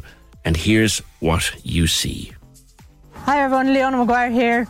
Really looking forward to teeing it up in the KPMG Women's Irish Open at the end of September. Great to announce that KPMG Irish Kids Golf Tour has three spots for three young amateurs to play in the Pro Am, and delighted to announce that the three winners of that competition are Haley Martinez from Douglas Golf Club, Ella Cantwell from Esker Hills Golf Club, and Julia Falvey Ryan from Fota Island Golf Club. Hopefully, I'll see you all there. Julia Falvey Ryan, what a moment. Good morning. Morning, PJ. Tell me about that. Did you find out, did you know before Leona announced it on the video? I had a fair idea it was um, it was going to be me, but I was absolutely thrilled yesterday when I came home from school uh, when I found out that I was picked. Like you're in the Ursuline Secondary School. What age are you? Um, I'm 13, um, but will be for 14 in March. And how long are you playing golf? Um, I'm playing golf around two years, but properly around a year. Right. Where do you play? I play down in Fota Island Golf Club. And, and you'll be playing now in the Pro Am section of the Women's Irish Open. Yeah. Wow. Yeah, it's just It's amazing. yeah, it's amazing. What what got you into golf? Um, I was just going up to the range with my uncle um, and my brother um, just some afternoon, and my brother was hitting away the balls because he used to play a bit of golf when he was younger, um, but he doesn't play anymore. He's soccer mad. Um, but I just I go with the club, and my uncle realised that I could really hit the ball, and. Um, then from then on, I was kind of going up to the range with my brother's clubs every so often. But then I got more into it, and my mom and dad got me clubs then, and I loved them because they were all pink. And uh, then after a couple of months, my mom and dad signed me up to the golf academy in Fota.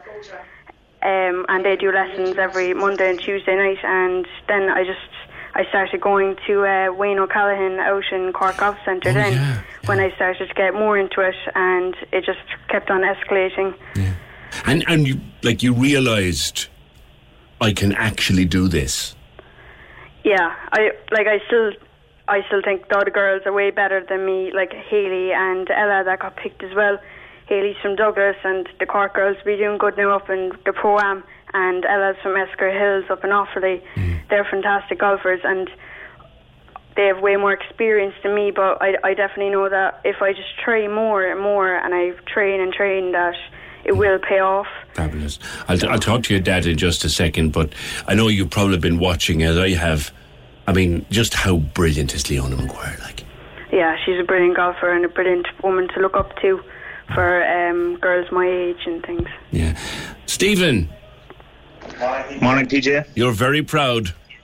Well, Oh, very proud. It has to be. It's it's amazing. And when we saw the video yesterday, sure, Leona is is one of our top athletes in the country at the moment, and for her to come on and mention Julia in the video was phenomenal. But did you? I mean, she said she had an idea that her name might come out, but did you know? You didn't really know until she said it, no? We didn't. Yeah, we didn't. Like, I mean, there's. I suppose it's fantastic that KPMG have kind of. I suppose, sponsored the, the Irish Kids Golf Tour. So Julia was playing in a competition with a lot of girls, and there was there's a boy section as well throughout the summer, and they played in different courses.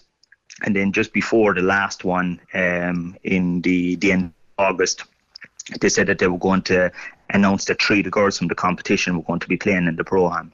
So, you know, there's only a handful of the girls. There's, I think, there's about seven or eight in total between the under 13s and and maybe the the under 10s. So it was going to be three of them. So there was a hope, um, but for her to be picked was just really, really good. Like you know, it's Do you, do, you- do you play yourself at all, Stephen? Uh, I try, PJ. Uh, she beats me every time, to be honest. Like, like this. But disaster. Isn't it amazing though to see your youngster develop a talent like that? You're going, wow, she can really play. and it's the dedication as well. You know, uh, I mean, so she, she said like she picked it up two years ago. I mean, she like, what she didn't say herself was that she she had a, a bad back injury three years ago. So she she broke two bones in her spine, and before that she used to play a bit of tennis. And when she went back to tennis, she found it was a bit fast. So we were looking for other stuff for her to do, and then when she kind of picked up the love for the golf, we said, hold on, we might, you know, get her more into this. And in fairness, her uncle Padraig kind of really gave her support on it. And then we we joined her to Fota, and she she just took to it straight away. Fantastic. Absolutely loved it. And this year, like she she's well known down in the golf club below because I'd say she spent her whole summer down there. Nearly every day, we drop her off in the morning, and she'd stay out in the the academy all day practice, Brilliant. which is you know. You know, pays off. Hard work pays off in the end. You know, absolutely. Julia, I know that with the pro am you get picked to play with with, with a pro. Um, I suppose the dream is Leona, is it? Yeah, it'd be great to play with Leona, but any any pro would be fantastic because I've never really seen women at her level play, so it'd be just fantastic to play with any of them. Okay, congratulations. It's later this month. It's on the Women's Irish Open and the Pro Am uh, before it. Julia Falvey Ryan from Cork will be playing that Pro Am, 13 years of age, going on 14, and uh, joined also by her dad, Stephen. That's brilliant. That's so good. That's so good to see. 0818 96 96 96. I go, I go for, I will. I go to line four uh, because it's a long time since I spoke to this gentleman, and he always has very interesting thoughts on the economic situation in the country. And uh, he, he rang this morning offering his tuppence worth, and it's always good to take it. Ed Harper, how are things out on Cape Clear, my friend? Good morning. Hi, um, windy, but I hope it's not too windy for you. If you, if you can hear the wind, I'm sorry. Well, you're Um, good there. You're good. You're good. Sitting outside in the sunshine with my goats still eating inside in the milking parlour. Um, yeah, I mean, there, there were just one or two points really, and I mean, I could give you a, a personal light on it too, but from the point of view of farmers, small farmers, I, I hasten to add, because I mean, rich, big, rich farmers, you know, it's maybe a different story. I don't know, but I mean, certainly the small farmers and the small livestock farmers. Uh, I mean, this this crisis is a killer because, I'll give you an instance. I mean, the price of barley and oats, okay, which obviously we we buy to feed to the animals.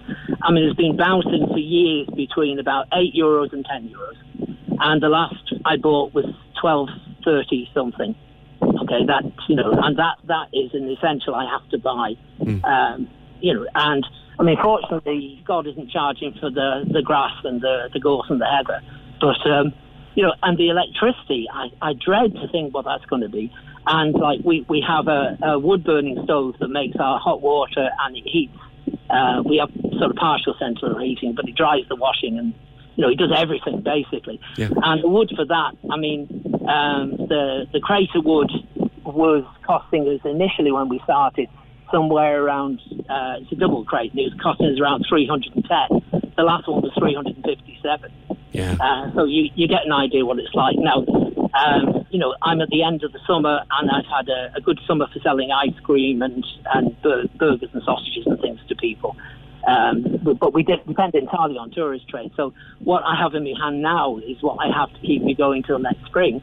Plus, I'm, I'm, you know, I'm, I'm a, an ancient, so I've actually got a British state pension with a top up from from the Irish state, and a very small teacher's pension for the, the years I did before I became a goat farmer. Yeah. Uh, I mean, that's it. That is my income, and and just a, a very, a very, uh, you know, like we, we're told, you know, and, and you were saying yourself, you know, everybody's saying it's the Ukraine war, it's the Ukraine war, and the government's saying we can do nothing, we can do nothing. Um, I'm sorry, it's like the man who's bashing his head off the wall, saying, God, this, you know, this really hurts. You know, maybe I should consider stopping. You know, because the fact of the matter is, we're sanctioning the Russians. You know, in, in, you know, on behalf of the Americans. The EU is sanctioning the Russians. And the effect of that is to give the gas market um, to the Americans who are fracking gas, shipping it across the Atlantic for us, uh, but not going quite fast enough, which means, you know, in terms of the climate, you know, that is madness when it can come through a pipeline. And everybody's saying the Russians are weaponizing the gas pipeline. Well, I gather they've had a breakdown on the gas pipeline, but even if they hadn't, we're saying we don't want your gas. And now, when we're not getting it, we're saying, but we need your gas. I mean, it, it's, I'm Mm. sorry.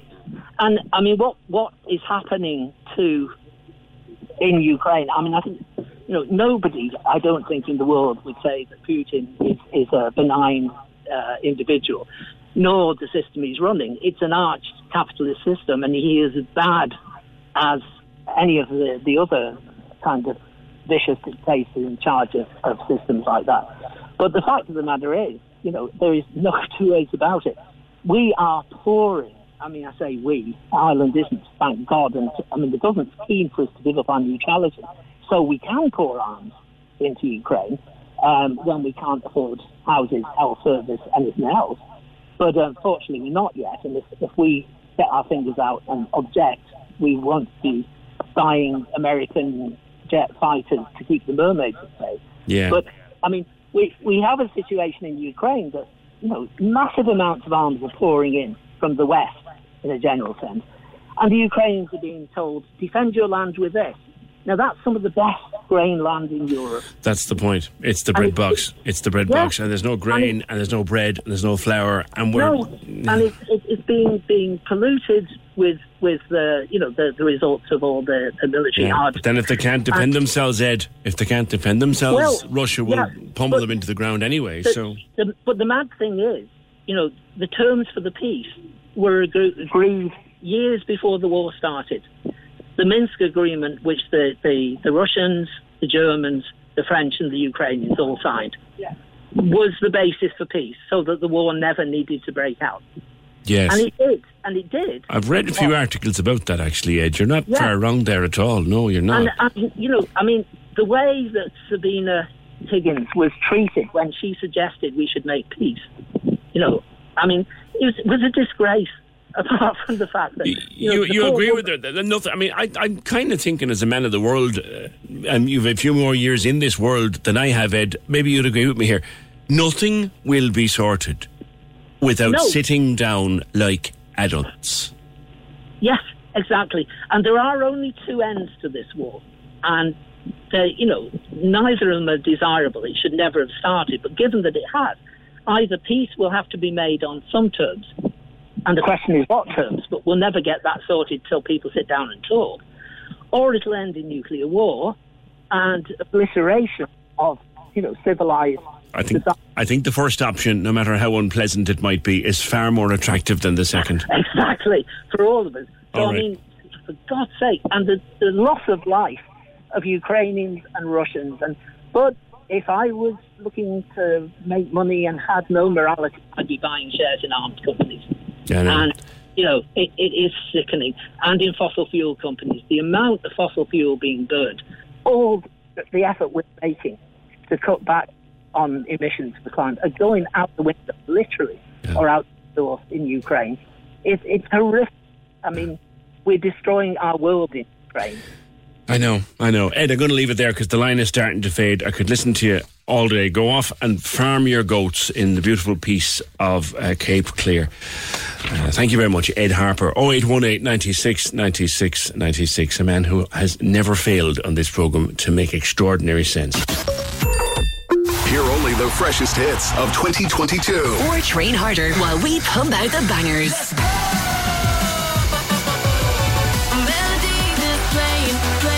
The Hit Mix and the Fit Mix are streaming live right now. On the Corks 96 FM app. Download it today. Download it today. Listen on your smart speaker or go to 96fm.ie. Back to phobias. Dan.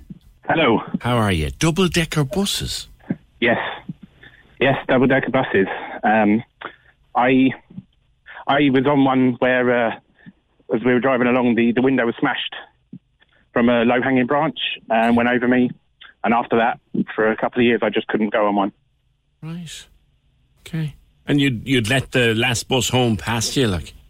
Oh yeah, I'd um, from from from my hometown. The look, majority of majority of buses were single deckers, so I was not really having any problem. But then occasionally they'd have a double decker on there, and I was just nope, I'm walking. I'd rather get soaked. Wow. And were you hurt by the branch, or did you just get an awful fright? Uh, just an awful fright. I mean, I had like glass all over me, and I mean, I was reading a magazine at the time, and luckily I looked up at the right time. Wow. Crikey, that must be scary. All right. Yeah, just I've a bit. Yeah, I, I've often been sitting on a double decker bus and you, you get a slap of a branch as you're going past. It it happens, all right. Yeah. You got over it though, did you? I did, yeah. Just a, a couple of years later, I just was, I you know, gathered myself together and saying, right, I need to do this, and then I did it, good and uh, haven't looked back. Yeah. And did you get a job as a bus driver there, Tenny? I did, yes.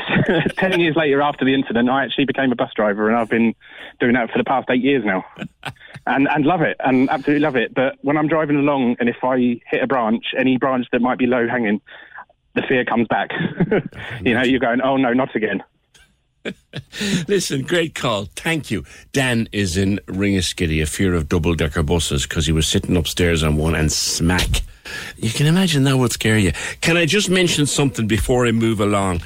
Uh, I went to see this the other night for opening night, and I have the program in front of me, and I meant to s- mention it yesterday, but didn't get a chance. The Steward of Christendom is a play by Sebastian Barry, which is running at the Everyman this week. It's presented by the Gate Theatre Company, and it's a very famous play. And the lead in it is played by Owen Rowe on this visit to Cork, but it is magnificent. It's it, it's a, play about the War of Independence and the various events around the War of Independence and all of that. But and it's it's quite. I, I'll say this: it's it's difficult to follow. You need to be very focused to follow this play. But the performance on stage of Owen Rowe, you will hold your breath at how brilliant he is. It's well worth it. It's on at the Everyman until Saturday, the Steward of Christendom, um, starring Owen Rowe. And another, a, a bigger cast than that, but he is just astonishing. You'll hold your breath at his brilliance. It's phenomenal. 0818 96 96 96. There's a launch uh, today. Is it today or tomorrow? Tomorrow uh, at the St. Peter's Centre there at North Main Street of the Irish Sepsis Foundation. Now, I did not know there was not such a thing, or there wasn't, if you like, a body representing people uh, who have suffered with or tried to deal with sepsis. And uh, one of the founding members of this and a member of the board is barrister Doireann O'Mahony. Doireann, good morning. Good morning, PJ. How are you? Good, good to speak with you. Now, you've come across sepsis in, in a lot of your um, work because you deal with medical cases and stuff like that. I wasn't aware there was no actual foundation for sepsis and the extent of sepsis and how awful it can be. Absolutely. Um, I suppose as the years rolled on, um, I started to notice themes recurring in my own legal work, and one of those was sepsis. Um, you know, I, I was meeting people whose loved ones had died from sepsis, and also people who had developed it and survived with, with very serious consequences.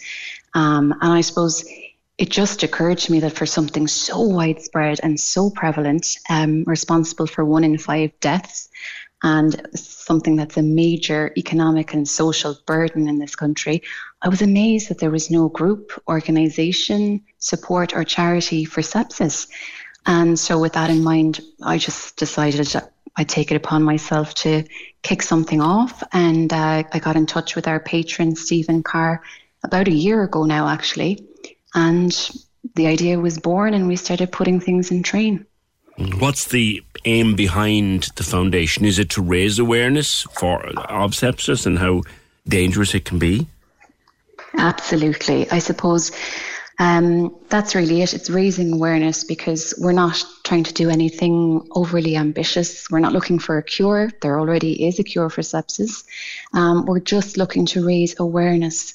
Um, this is a time critical medical emergency, and I suppose I was seeing the consequences of delayed diagnosis of sepsis. So, what we want to do uh, as a foundation is raise awareness amongst members of the public GPs, um, hospitals, just having everybody on the alert and asking the question, could this be sepsis? Because time is absolutely critical. Mm. And um, that's uh, that's really it. We're, we're all about promotion of awareness. Um, as I said, uh, most people don't really understand what sepsis is, and the definitions keep changing, and the idea of sepsis is confusing for people to understand. Um, everybody identifies with, for example, cancer. Everybody knows somebody who's had it or who's died from it, and they can identify with it. Sepsis, they probably do as well, but they mightn't necessarily. Um, they mightn't have the label sepsis on it, you know, and that's that's what we're about. Um, also, I suppose as a foundation, we're just giving people, bereaved people, and people who've had sepsis and come through it and are living with the consequences of it. We're giving them a place where they will feel supported and we're giving them, I suppose, a listening ear and support and just really a sense of community that hasn't been there up until now. Yeah, I have a, a dear friend who, who, suffered sepsis. You you may have come across him, uh, Kieran Kramer, the musician. Oh, absolutely. Yeah, he's going to be at our launch tomorrow. And, and, and Kieran would tell you a few hours either way. Another few hours, he wouldn't be here. A few hours earlier, and he might not be in the chair. I know it's frightening, and his story is just t- totally profound. And as I said, he's actually going to be there tomorrow, PJ, and he's going to be speaking. So it's it'll be very worthwhile listening to his story because, as I said, it's it's it's very very profound and um, very frightening. And he's really, really an inspiration to all of us. Yeah, yeah, yeah. Good fellow mine. At the launch tomorrow, the Irish Sepsis Foundation, Doireann O'Mahony, barrister and a board, a board member of the foundation. Uh, do we have uh, Elaine? Yes, good morning. Hi, Elaine. Um, so you've had sepsis and recovered. Uh, tell me wh- how that. Tell me that story. Uh, I have indeed. I was one of the lucky ones. Um, as Doireann mentioned there, sepsis was something I had never heard of previous to contracting it. In September 2016, I had a kidney infection which I went to my GP about and got antibiotics. Um, and the first set of antibiotics didn't clear it, so they gave me a second, um, which I finished on a Saturday and thought I was fine, felt tired, but thought I was okay. On the Tuesday morning, I took my child, my youngest child to school and came home um, and felt really tired. So I went back to bed, and just by accident, my husband came home. He's self employed. He'd forgotten something um, and about 12 o'clock, he walked into our bedroom to discover I was having a seizure in the bed. Um, at which time he lifted me into the car. And uh, actually, at the time, it was um, very much in the media that I'm living in Limerick, that uh, the regional hospital had very bad waits. So he drove to our GP, who sent us to the Galway Clinic. Um, and on arrival there, I um, I was told if I'd arrived an hour or two later that I wouldn't be with us today. Yeah. Uh, so I spent, uh, my whole system had started to shut down at this stage. I, um, they couldn't find a vein. My blood pressure was almost non-existent. Were you um, aware of the situation? Um, I have. It's actually uh, something that I've relived numerous times, but I was in and out of consciousness um, I was aware of pain, pain like I've never. I couldn't describe it. Everything, everything hurt. My eyelids hurt. Um, I got um, phenomenal care. in the Galway clinic, and I ended up in um, in intensive care for a few days, and then I spent three weeks um, in the hospital.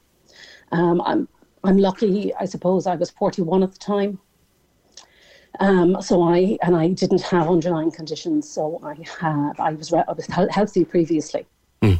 so I had that um, going for me, um, as well as the fact that I thanks thank God got to the actual hospital mm. on time. Did you make a but, full uh, recovery? Uh, you did.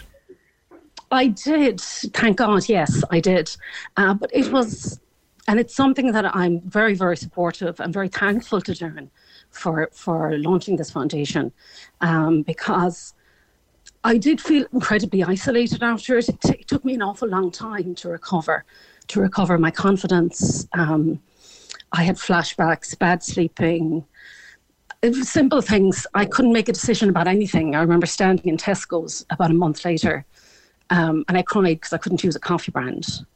and I just had to leave and go home um, from That's somebody trauma. who'd never been like that. That's trauma. I, I, I, yes, I was incredibly traumatized. Um, I was lucky to have a very, very supportive family and my GP who sent me for beha- cognitive behavioral therapy, which I found very, very helpful. But even, even reliving it now, thinking about it again. I can hear the shake in your voice, and I appreciate you going into yeah, such detail with it. It was, and um, I, I think that there was there was very little support there at the time, and to be able to speak to somebody, perhaps who had been through it, um, would have been awfully helpful. Actually, on, on a on a present note, my first cousin, um, a gentleman from Nenagh, is currently in the regional in Limerick with sepsis since Friday night. Wow. Um, from a kidney infection and uh, we're hopeful he'll make a he'll make a, f- uh, a full recovery. Good, good. I was just going to ask um, how he's doing. His family have had a, a, a, harrowing, harrowing couple of days. I bet you imagine it for your own husband, and it must have been an awful fright to find to find you like that, and then realise just how sick you were. Yes, it was, and um, I think he, he was very shocked. Uh, there's now mileage out of he saved my life, so I can't really give out to him that much. um, so I'm very lucky to be able to say I, I have a husband who saved my life, but that gets counteracted by you. Also, you almost lost me, so you have to be good to me. I, I wish you continued uh, good health in your ongoing recovery, Elaine. Thank you for that. Thanks also to Darren O'Mahony. Um, the launch of the Irish Sepsis Foundation is in Cork tomorrow evening at uh, half past five. 0818 96 96 96. We got this in. I'll read this one, Fiona, before I go and do the song. This is a story that's all over the news and all over the newspapers with the last few days. And Con wanted to get his tuppence worth in on it. And I don't know where you stand on this particular story. Um, this is the story of Enoch Burke. Uh, the teacher. Uh, Con says, I'm very upset at what's happening to Enoch Burke. I'm not getting into the issue of whether he's going to prison for use or not using a pronoun, or whether it's down to contempt of court or whatever. The thing we all know is there are plenty of very serious crimes in this country that are in no way properly investigated or processed because we, inverted commas, don't have the resources. We've loads of resources for this, though. You see pictures of him surrounded by five or six guards as if he was one of the Kinahans Clearly, this is because he doesn't use the pronouns the government wants him to use. You don't get this kind of vigour in pursuing and punishing many horrific crimes. When I was growing up, some of the older people would call England a pagan country. We're now the pagan country. A country where you have to act as if things your religion holds dear were undisputed fact. England has at least some modicum of trying to balance the conflicting interests of people who want to be called a pronoun that another person doesn't want to use for religious beliefs. Well, unfortunately, Con, we've gone well past that with Enoch Burke. Enoch Burke is in jail. It's got nothing whatsoever to do with pronouns, uh, whether he wanted to use them or not. Enoch Burke is in jail for breaching court orders. That is why Enoch Burke is in jail and contempt. So, but your point is is welcome, and and and it's it's interesting. You you make one very valid point. He's surrounded by guards as if he was a member of the Kinahans and other crimes, you don't get quite the response. That's a good point. Now, phobias, fear of horses, fear of the dark, and fear of not making it to the bathroom. Right? Uh, sunshine tomorrow. The Wazzies will be in the bars again. So the 18 stone Wazzy hunters with a phobia will be out and around with beer mats and newspapers and, yeah, bagpipes. Another one on bagpipes. Another one on bagpipes. Um, and on, I think Michelle gets the comment of the day, uh, which is appropriate enough because uh, it's her birthday. So happy birthday, Michelle. Birds, shishi. I hate birds. Hate birds. And butterflies. Michelle has a butterfly pure. I hate butterflies, shishi. All they are is moths with makeup. The Opinion Line with PJ Coogan Text or WhatsApp now 083 396 96 96. on Cork's 96 FM. Mick in Ballyphehane, always good to hear from you, Mick. He has a phobia of provisional governments that cling on to power, power and don't represent the people. Thanks, thanks, Mick. And Bernie has a comment on the Enoch Burke case, which I'll hold on until the end. We also had a very long comment on the, what our correspondent calls the new poor. I'm going to hold that one until tomorrow because it's quite long and we'll take a bit of a read. 0818 96 96 96. Pól Ó Conghaile from uh, the Irish Independent travel correspondent has been looking at weekend breaks because while we can still afford them, God knows how long more that'll be, getting away for a weekend break, there's an incredible amount of value out there if you know where to look. Like 227 for a bottle of beer in a city. Where's that, Paul? Good morning. yeah, you might wonder if it's an Irish city or not. I doubt it. It's it is that is from Budapest in Hungary. So if you're sitting down in a cafe or a bar in Budapest in Hungary, that is the average of what you can expect to pay. Now that is according to a survey, and it's an annual survey done every year by uh, Post Office Travel Money in the UK. What they do is they pick out 20 of the most popular city break destinations throughout Europe, and they compare the cost of a basket of items that you would typically spend as a traveller in each. So, just a couple of what they would include is that bottle of beer, um, a two nights in a three star accommodation, an evening meal for two with a bottle of wine, uh, sightseeing, city transport, and so on. And they t- they they totted them all up. And I can tell you, Budapest was fifth best value or fifth cheapest, and top of the pile was Athens in Greece.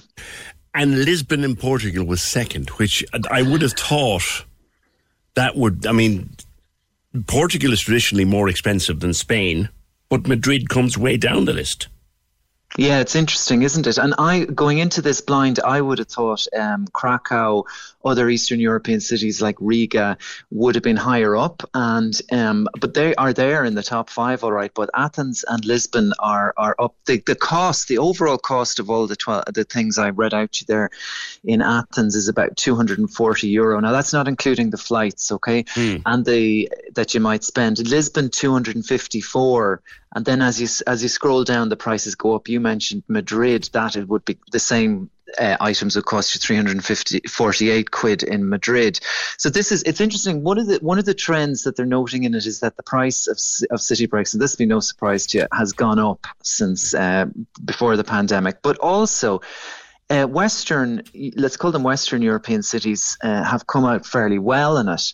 Um, usually, the Eastern European ones do better value. So it, that's kind of interesting. And um, Dublin features on the list, uh, but I'm afraid it's not towards the better value end. I don't know if that surprises you. Amsterdam is coming. Amsterdam comes through this survey as the most expensive for the shopping basket you gave us: the bottle of beer, the meal for two, the hotel. That's six ninety for your two night stay, in, Yeah. not including flights. Dublin is five hundred and seven. Yeah, uh, and not including the transport to get there. So that, that when they totted everything up, that's what Dublin came out at. And, and to be honest with you, Paul, nearly if you- to be honest with you, given the number of people who are driving up and driving down from Garth Brooks on the same night, I'd say that's a very conservative estimate at the moment. For Dublin. And I'd say, well, if you were going this weekend, let me tell you, you'd be lucky to get away with one night for that price. But that's this is obviously a, an exceptional weekend with the gigs that are on, and and the, the point is made that um, the, the the pressure for hotel rooms has pushed prices up, not just in Dublin but in these other expensive cities this year. Now, there's look, there's lots of reasons, and I know you've spoken about hotels a lot. PJ, uh, as to why they have put them up, and some are for genuine reasons, and others are, are maybe profiteering and all that. But we don't have to go into that now. But what one one interesting thing about Dublin, I'm always reluctant about sort of having Dublin trashed, is that it was rated the best value when it came to culture, and the reason for that is that the best museums in the city Yes. and the National Gallery won't cost you a cent to go into. Yeah. Yeah, there's always that little little kickback with Dublin and Cork would be the same too. I mean, we we, we, we have a lot of good stuff here that's that's for free. Interesting, you should say though about events and, and, and big weekends because my daughter was in Budapest for the Grand Prix, the Hungaroring. She was there for that, and she paid three euro for a bottle of beer at the track. So they didn't exactly jack the prices up there. No, what's that? 63 cent more expensive than the 227. Oh, the that's brilliant. That is fantastic because I know that at Electric Picnic and, and other events like concerts, and I've been to them myself, and you queue up, and there's certain brands only available, and you pay you pay much more than you'd pay at, at a pub down the road, obviously. So, So if somebody yeah. wanted to have a weekend break while you've got a couple of quid before we get completely steamrolled by gas and electric prices over the winter, where would you recommend off that list in all your Well, extensive first- travel experience? the first thing I'd, I would advise you is look at the when question because if you can take that trip, if you're listening in today and you don't have kids at school and you can go during this, the, the week or midweek or during the school term, you will pay far less than the unfortunates like myself looking at October midterm when the whole country might be trying to squeeze a bit of a getaway, be it a staycation or city break, into the same you know seven days. So that's that if you can do that do it uh, midweek do it off peak and look at flying not on fridays and sundays um, look at things like ryanair's fare finder tool if you're not too fussed about where you go and remember the christmas markets will be starting up uh, towards the end of november so there's nice atmosphere there as well but a couple of the cities then if you're thinking about where we mentioned Athens. There's there's direct flights with Ryanair and Aer Lingus Athens, but it is four hours. Lisbon closer. Uh, Budapest we mentioned. Prague came in uh, in the top ten cities for overall value. So did there. Berlin. Yeah, Ber- Berlin, which I love. It gets quite cold November through February, say, but if you can go there, the museums, um, the, the different neighborhoods, the the art galleries, the the bars, it's still a city where it just feels like someone. You know, dreams up a quirky bar and opens it in an affordable premises, and it's Mm. hip and it's cool, and it's just sense of possibility there, combined with that heritage of of of you know the, the Cold War era and historical Berlin. And and the other two on the top ten were Dubrovnik and surprisingly, perhaps Rome in Italy. That, that that took my breath away because Rome. I mean, is there a city with more art, more culture, and more history to wander around, and still you could do those two nights on that shopping list for two hundred and two euro per person, which is fairly handy. Yeah, yeah, not too bad. So there is choice. Um, I've had a few. I've had travel agents send me city break offers for the coming months, and they're everybody's kind of a little bit touchy and a little bit nervous about what impact that this kind of price shock fear will have on our spending. So they are pushing out deals because they know that um, October, November, when people go uh, out of the peak season, that is a good is a time to get people encouraged to go. And the other point I'd make is that the summer sca- schedules for the airlines continue through September and October, so you still have all of that choice Yeah. of the route network. Yeah. Um, up until then, You, you mentioned that, and and I was talking to Owen Corey a few weeks ago, and seeing as I have thirty seconds, with you, do you expect that next year that getting away to the sunspots will be considerably dearer, or in the wake of the cost of living, will Ryanair price, especially Ryanair, price their tickets accordingly that people can still afford them? Um, it'll depend where you go and when you go, uh, as always. So the peak periods are going to be crunch. Uh, Michael O'Leary has said several times now that fares are going to go up, and, and that is largely based on the cost of fuel which is is is doesn't look like it's coming down anytime soon. There are a lot of tour operators um, encouraging people to put down low deposits and to think about their summer holiday for next year at this stage to spread the cost out and budget it. But PJ, I can't see travel costs coming down. No. Like I, I just. I, whatever about whether they remain static or just creep up a little bit, I, I, I really don't think they're coming down, especially okay. in the in the summer and midterm periods. Don't think we will talk again, Paul. Thank you very much. So Athens in Greece is about the cheapest one to get away for an overall, but then it is a four hour flight out of Dublin. Thanks for that, Pól Ó Conghaile, uh, Irish Independent. Yeah, we got a message on uh, hoarding, um, and I, will hold on to that until. Uh, tomorrow there was one. No, I, actually, I'll do that one. I'll do that one. Don't say anything. I want to give a genuine tip to people in that situation. I used to do it. Then I went to counselling for something different. The counsellor didn't know I was hoarding, nor did they even ask but they did check if I had other kinds of behaviours and problems. Because of that, I know what my counselling was in no way tailored to hoarding.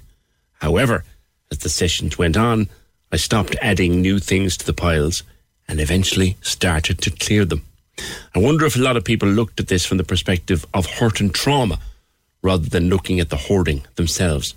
Would they find that more helpful? That's interesting. They got helped for what was ailing them, as it were, and the hoarding stopped as a result. That's interesting. That's one worth coming back to, which we might do. The programme edited by Fiona Corker and produced and researched by Fergal Barry. We'll see you tomorrow just after nine. The Opinion Line on Cork's 96 FM. Hear the full show on our app, by podcast, or on 96fm.ie.